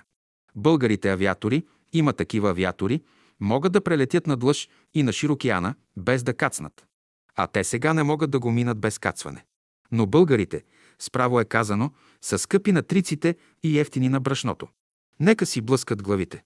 Всички се нуждаете от съществено знание. Толкова години ви говоря. Толкова години вече изучавам българина и разбрах за какво е способен той. Българинът е трезв и голям философ. Той лесно се сгорещява и лесно изстива. Като те срещне, веднага се отваря и те приема като спасител. Слуша какво говориш и всичко одобрява. На другия ден го срещнеш. Но вече малко охладнял, държи се резервирано. Казва, хубави са тези идеи, но той се страхува да не се подхлъзне. Седи и си мисли, ако приема тези идеи, може да пострадам. Колкото можеш да пострадаш от слънчевите лъчи, толкова ще пострадаш и от моите идеи. Много е патила моята глава. От моите идеи глава не боли. Могат ли да се приложат без пари? Разбира се, могат. Утринно слово, шестнайсети януари хиляда деветстотин трийсет и осма година, София, Изгрев. Какво представя България? Тя е място, дето всичко расте добре. Щом израстем, тогава можем да отидем в Русия, и във Франция, и в Англия, навсякъде. Който иска да се научи правилно да расте, в България да дойде, българин да стане. И тъй, изучавайте изкуството правилно да растете. Сега като българи, изучавайте изкуството правилно да растете. Това е благословението, което Бог е дал на българина. Ако научите добре това изкуство, всички останали изкуства лесно ще ви се отдадат. Върху българския език от сега нататък трябва да се работи, докато стане свещен език. Когато един език стане свещен, любовта в него се усилва и хората започват да се разбират. Като казвам българския народ, разбирам българите. Според техните взаимни мисли и чувствувания ще се определи тяхното политическо, духовно, културно и умствено положение, бъдещия им живот. Според техните мисли от миналия живот се определя тяхното настояще, а според сегашните им мисли и желания се определя бъдещето им. Ако всички българи обмисляха добре всяка своя постъпка, всяко свое действие, то щяха ли днес да ядат хляб с купони, захар с купони, щяха ли да воюват? Българските духовници не се грижат за давещата се мравка, а за големите граници на България, но те не знаят, че съдбата на България се определя от тази мравка. осми септември хиляда деветстотин и четирийсета г. София. Вие сте българи, но не знаете какво означава думата българин. Първият елемент в тази дума е буквата Б, която означава посяване на семето. Вторият елемент е буквата, която означава товара, който българинът носи. Третият елемент Л означава това, което българинът носи от горния свят. Четвъртият елемент Г е вечното начало, за което българинът се е хванал. Петият елемент е буквата А, която показва, че българинът е бременен с нещо. Шестият елемент Р показва, че като се хване за нещо, българинът не се отказва от него. С девет чифта волове да го теглиш, той не се отказва от идеята си. На физическия свят българинът се нуждае от една хомеопатическа доза надежда. В духовния свят той се нуждае от хомеопатическа доза вяра, а в божествения свят – от любов. Щом има надежда, той ще бъде здрав, ще се бори геройски с всички болести. Ще хване една болест, ще я тупне на земята и ще й каже: знаеш ли кой съм аз? Българин съм. Като има вяра, той ще се справи с всички противоречия в духовния свят, ще ги стъпче на земята и ще каже: знаеш ли кой съм аз? Българин съм. Какво означава думата Израил? Кои са елементите на Израил? А. Израил е онзи, който излиза от рая и с рая, а пък българин, който влиза в рая. Първоначално сте били Израил, излезли сте от рая. После ще станете българи, ще влезете в рая. Така се примиряват противоречията. Колко малко е нужно на човека, за да бъде щастлив. Днес българите са щастливи, че им върнаха Добруджа. Цял празник е това. До сега българинът беше вън от рая, затова беше Израил, сега стана българин. Значи той е вече в рая. Който влезе в рая, всичко взима без война, по приятелски начин. Сега аз ви проповядвам върху вярата. Вярвайте в онова, което Бог е вложил във вас. До сега вие сте излизали от душата си, но като българи трябва да влезете вече в душата си, да не въздишате повече. Душата е раят на човека. Всеки, който е вън от душата си и въздиша, той е и вън от рая. Който е престанал да въздиша, той е в рая. Който въздиша е Израил, който не въздиша е българин. Щастието на човека седи в това да стане българин. Днес всички сте в Израил. Няма човек, който да не е в Израил. Значи всички сте извън рая и от сега нататък трябва да влезете в рая, да станете българи. За сега първи вкарват в рая българите. Как ги вкарват? С камшик. Всеки човек, бил той германец, французин, англичанин, който се справя със своите мъчнотии, е българин. Ако не може да се справи с мъчнотиите си, не е българин. Какво представя българинът на физическия свят, не е важно. Ние разглеждаме елементите на българина в духовния свят. От физическо гледище думата българин, според някои, е произлязла от думата булгур, което показва, че някога българинът много употребявал булгура за храна. На физическия свят българинът пее и играе, движи се и работи. Каквото вижда, той все мнението си дава, затова главата му страда. Той мисли, че ако стане министър, ще оправи света. Всеки българин мисли, че може да оправи света. Това е Израил. Като дойде истинският българин и каже на камъните да станат, те ще станат.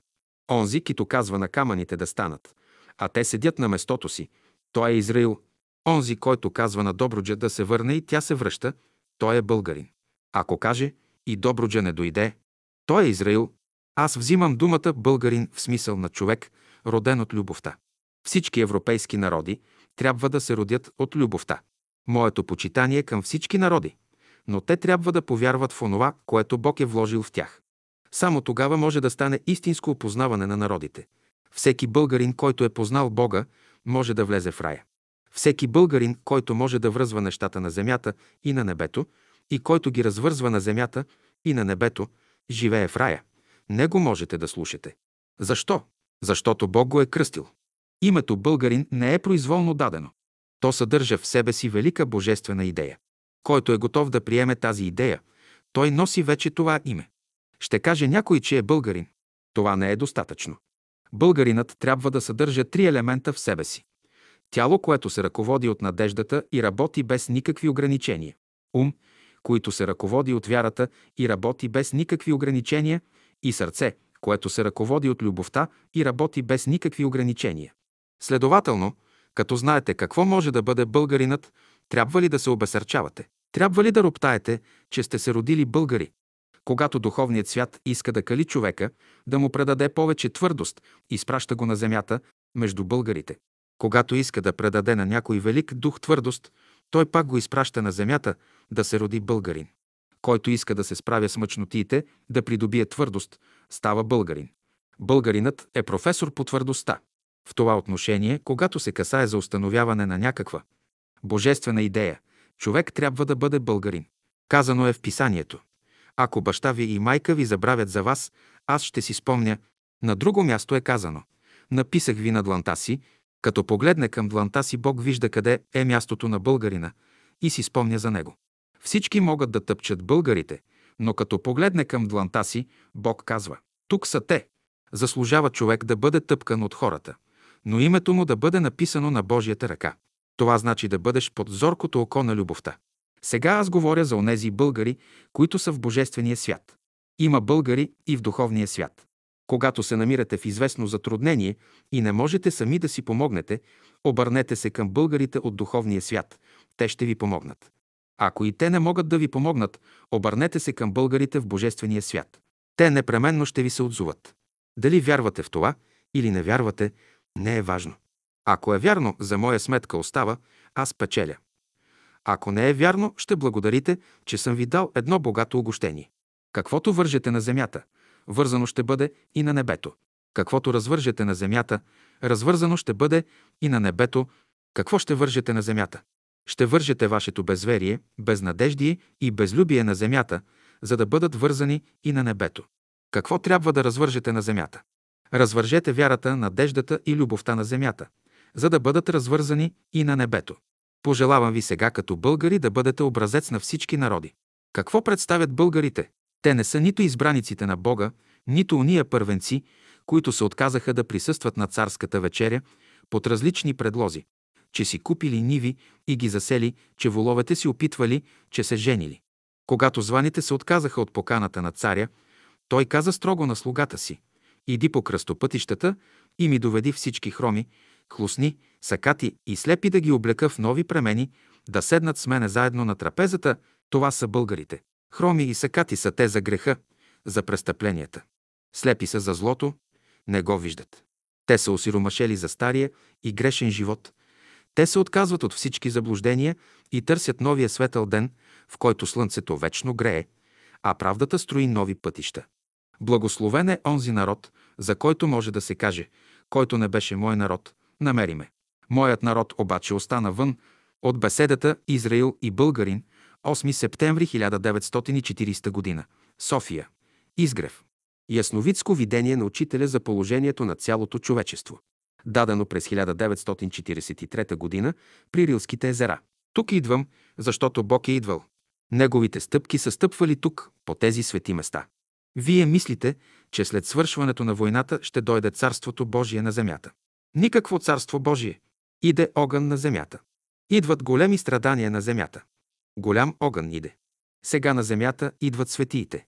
Техният вожд е Христос. Светиите идват с оръжие в ръка. Едно време бяха слаби, а сега са въоръжени и силни. Тяхното оръжие е правдата и любовта.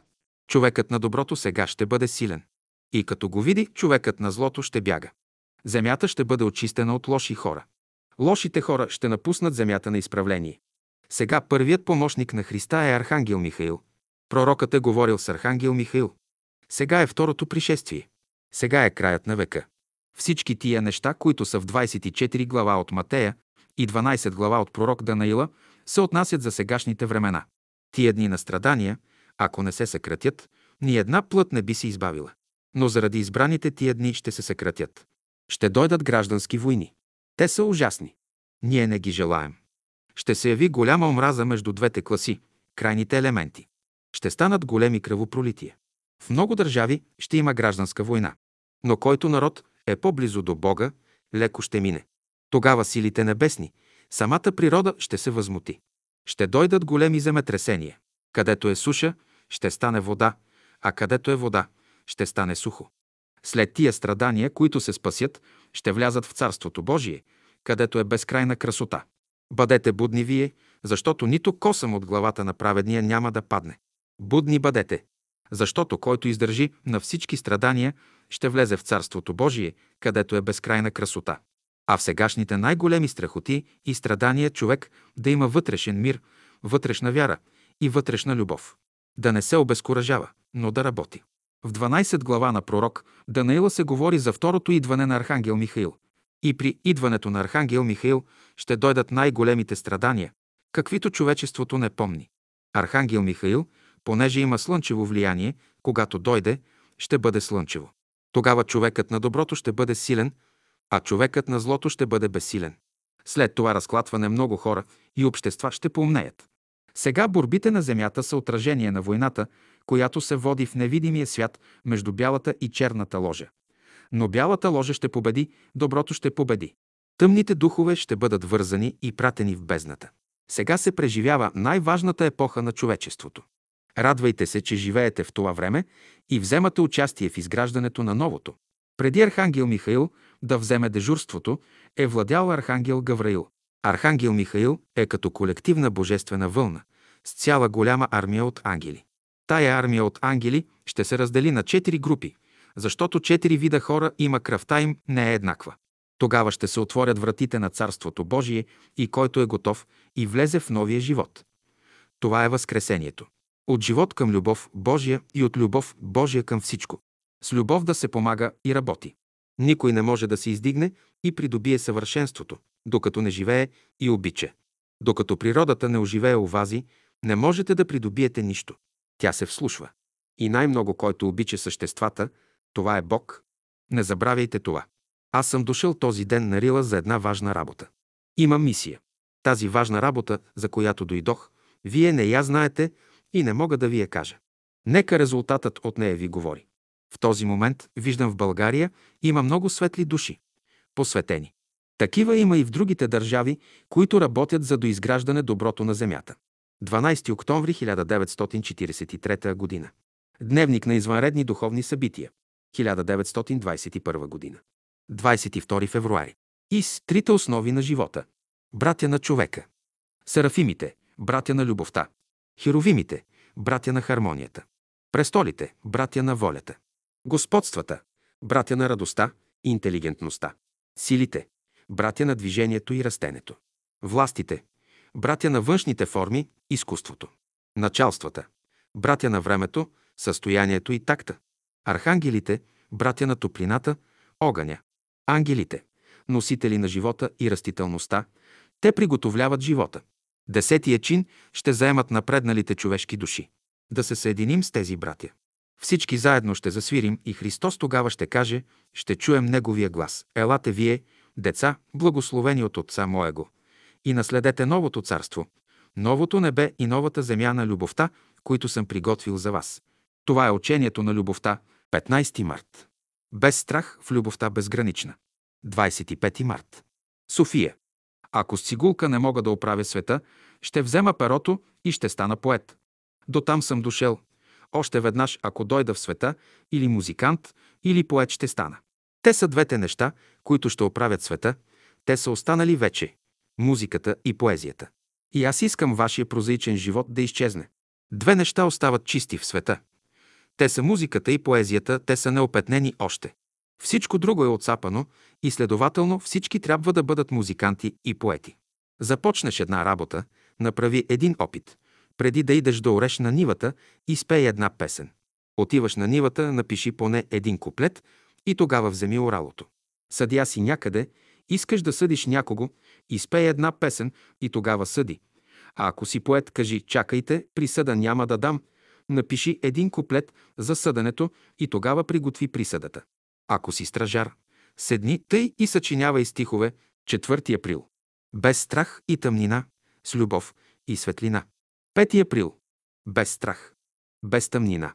десети май. Мото. Без страх в любовта безгранична.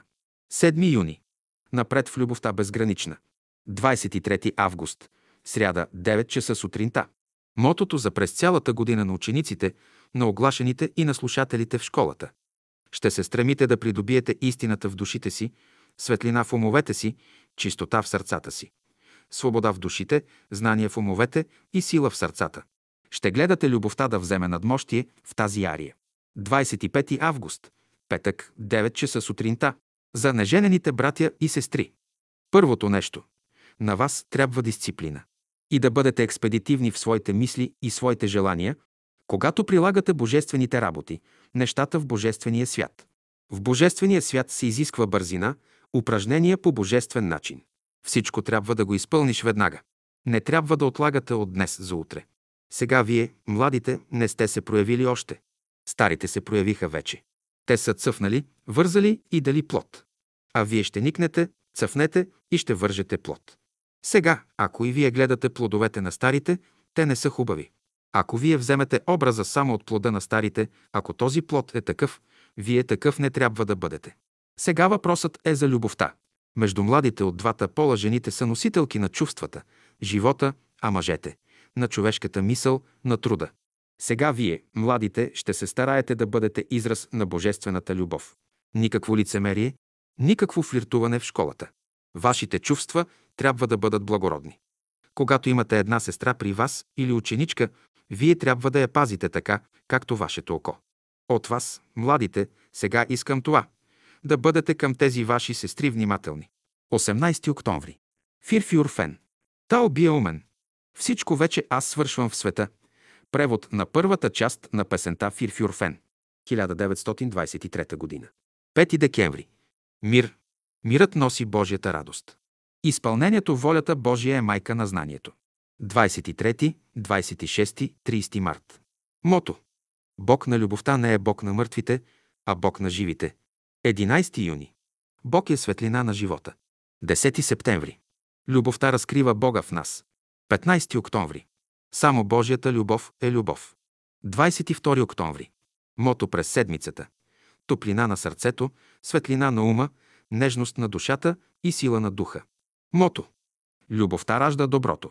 Доброто носи живот, светлина и свобода за нашите души. двадесет и шести октомври. Правила за приложение. Едно, когато сърцето ви изтива, че не може да обхване и вмести свободата на другите, продължете тогава радиуса на сърцето си, да обхване и недостатъците на хората, и продължавайте свещения път на сърцето към Бога на любовта при най-големите незгоди. Две, когато умът ви се помрачава, че не можете да разберете и приемете известни истини, удължете тогава радиуса на ума си. Мислете, че всичко така трябва да бъде, за да се изяви Бог на вечността в цялото разнообразие. Него намирайте във всичко и продължавайте великия път на ума към истината и през най-голямото противоречие. Три, когато волята ви се изроди в своеволие, че спира своята деятелност в добро, удвоете тогава радиуса на волята си. Приемете волята като дар от Бога и я посветете Нему. Тъй продължавайте мощния път на волята за проява на благостта Божия и през най-голямото противоречие. Учителя, за в бъдеще ще имате нов поздрав. Аз ще ви кажа, любовта ражда доброто. Вие ще отговорите, доброто носи за нас живот, светлина и свобода. хиляда деветстотин двадесет и пета година. двадесет и пети февруари. Доброта, истина, красота, това е любовта. петнадесети ноември. Мото младежки окултен клас. Верен, истинен, чист и благ всякога бъди. Живи хора са само тия, които имат истината. Животът, значи, носи истината в себе си.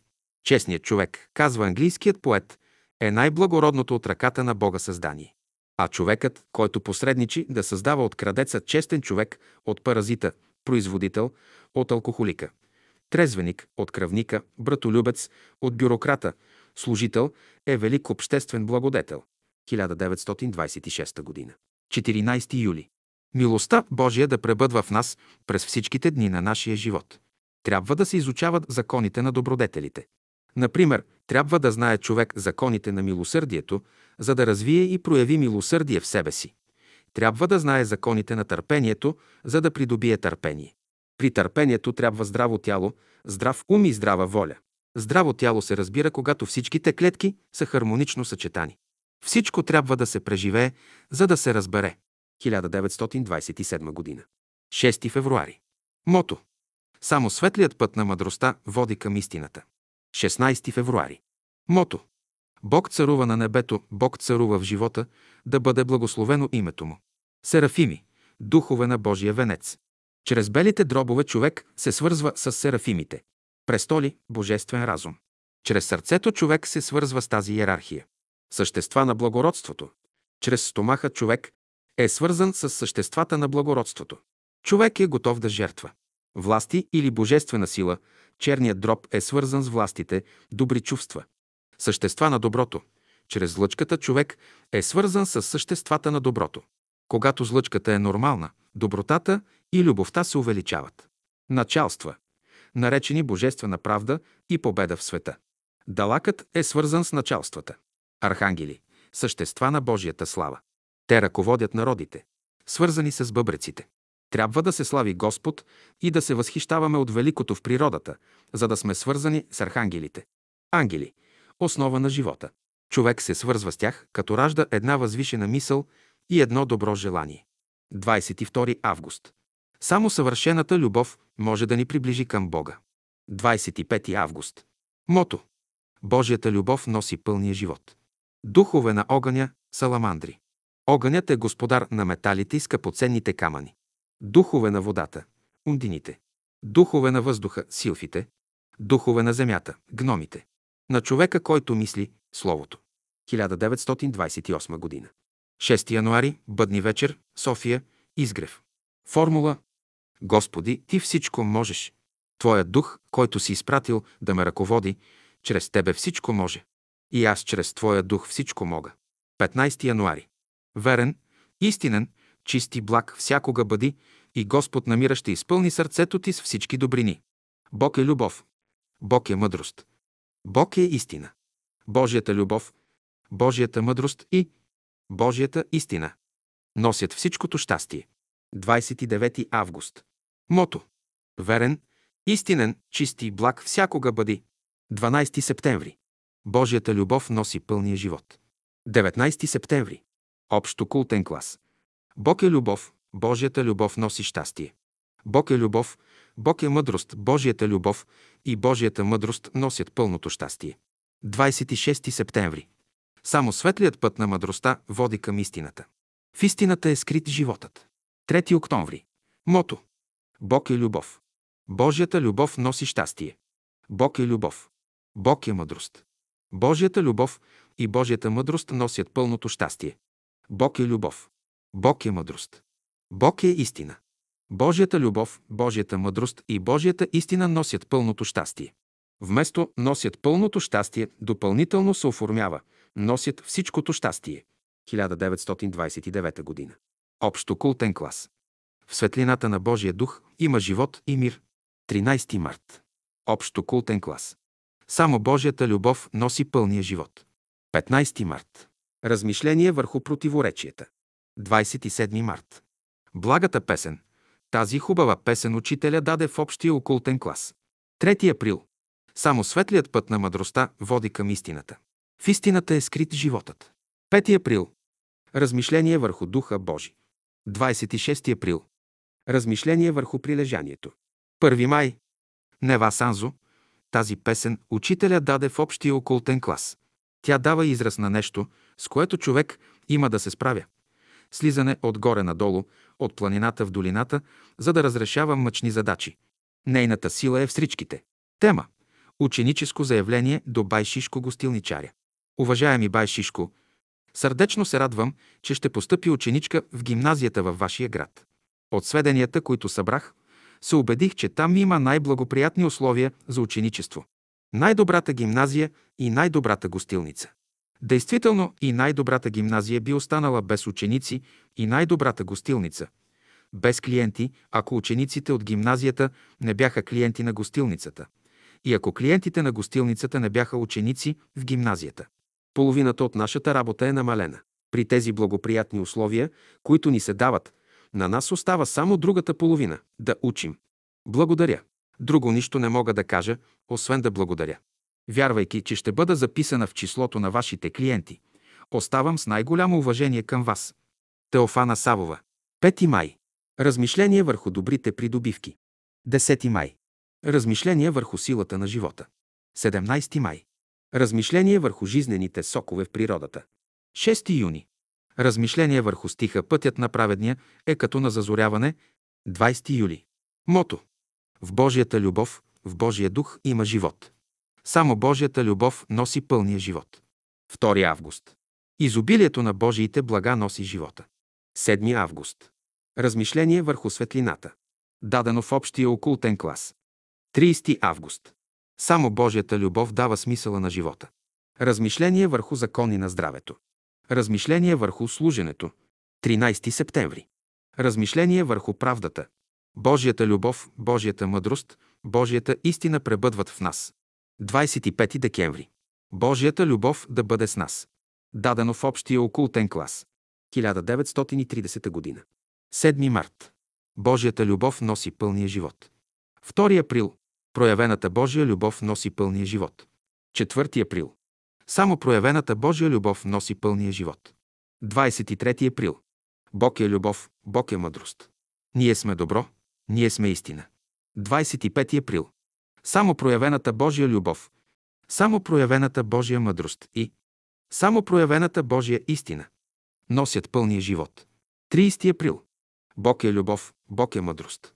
Аз съм добро, аз съм истина. четиринайсети май. Проявената Божия любов, проявената Божия мъдрост носят пълния живот. двайсет и осми май. Ние сме проявената любов на нашия небесен баща. Така да бъде. втори май. Под мома разбирам човешката душа. Под момък разбирам човешкия дух. петнайсети август. Неделя, възкресение, ден за освобождение.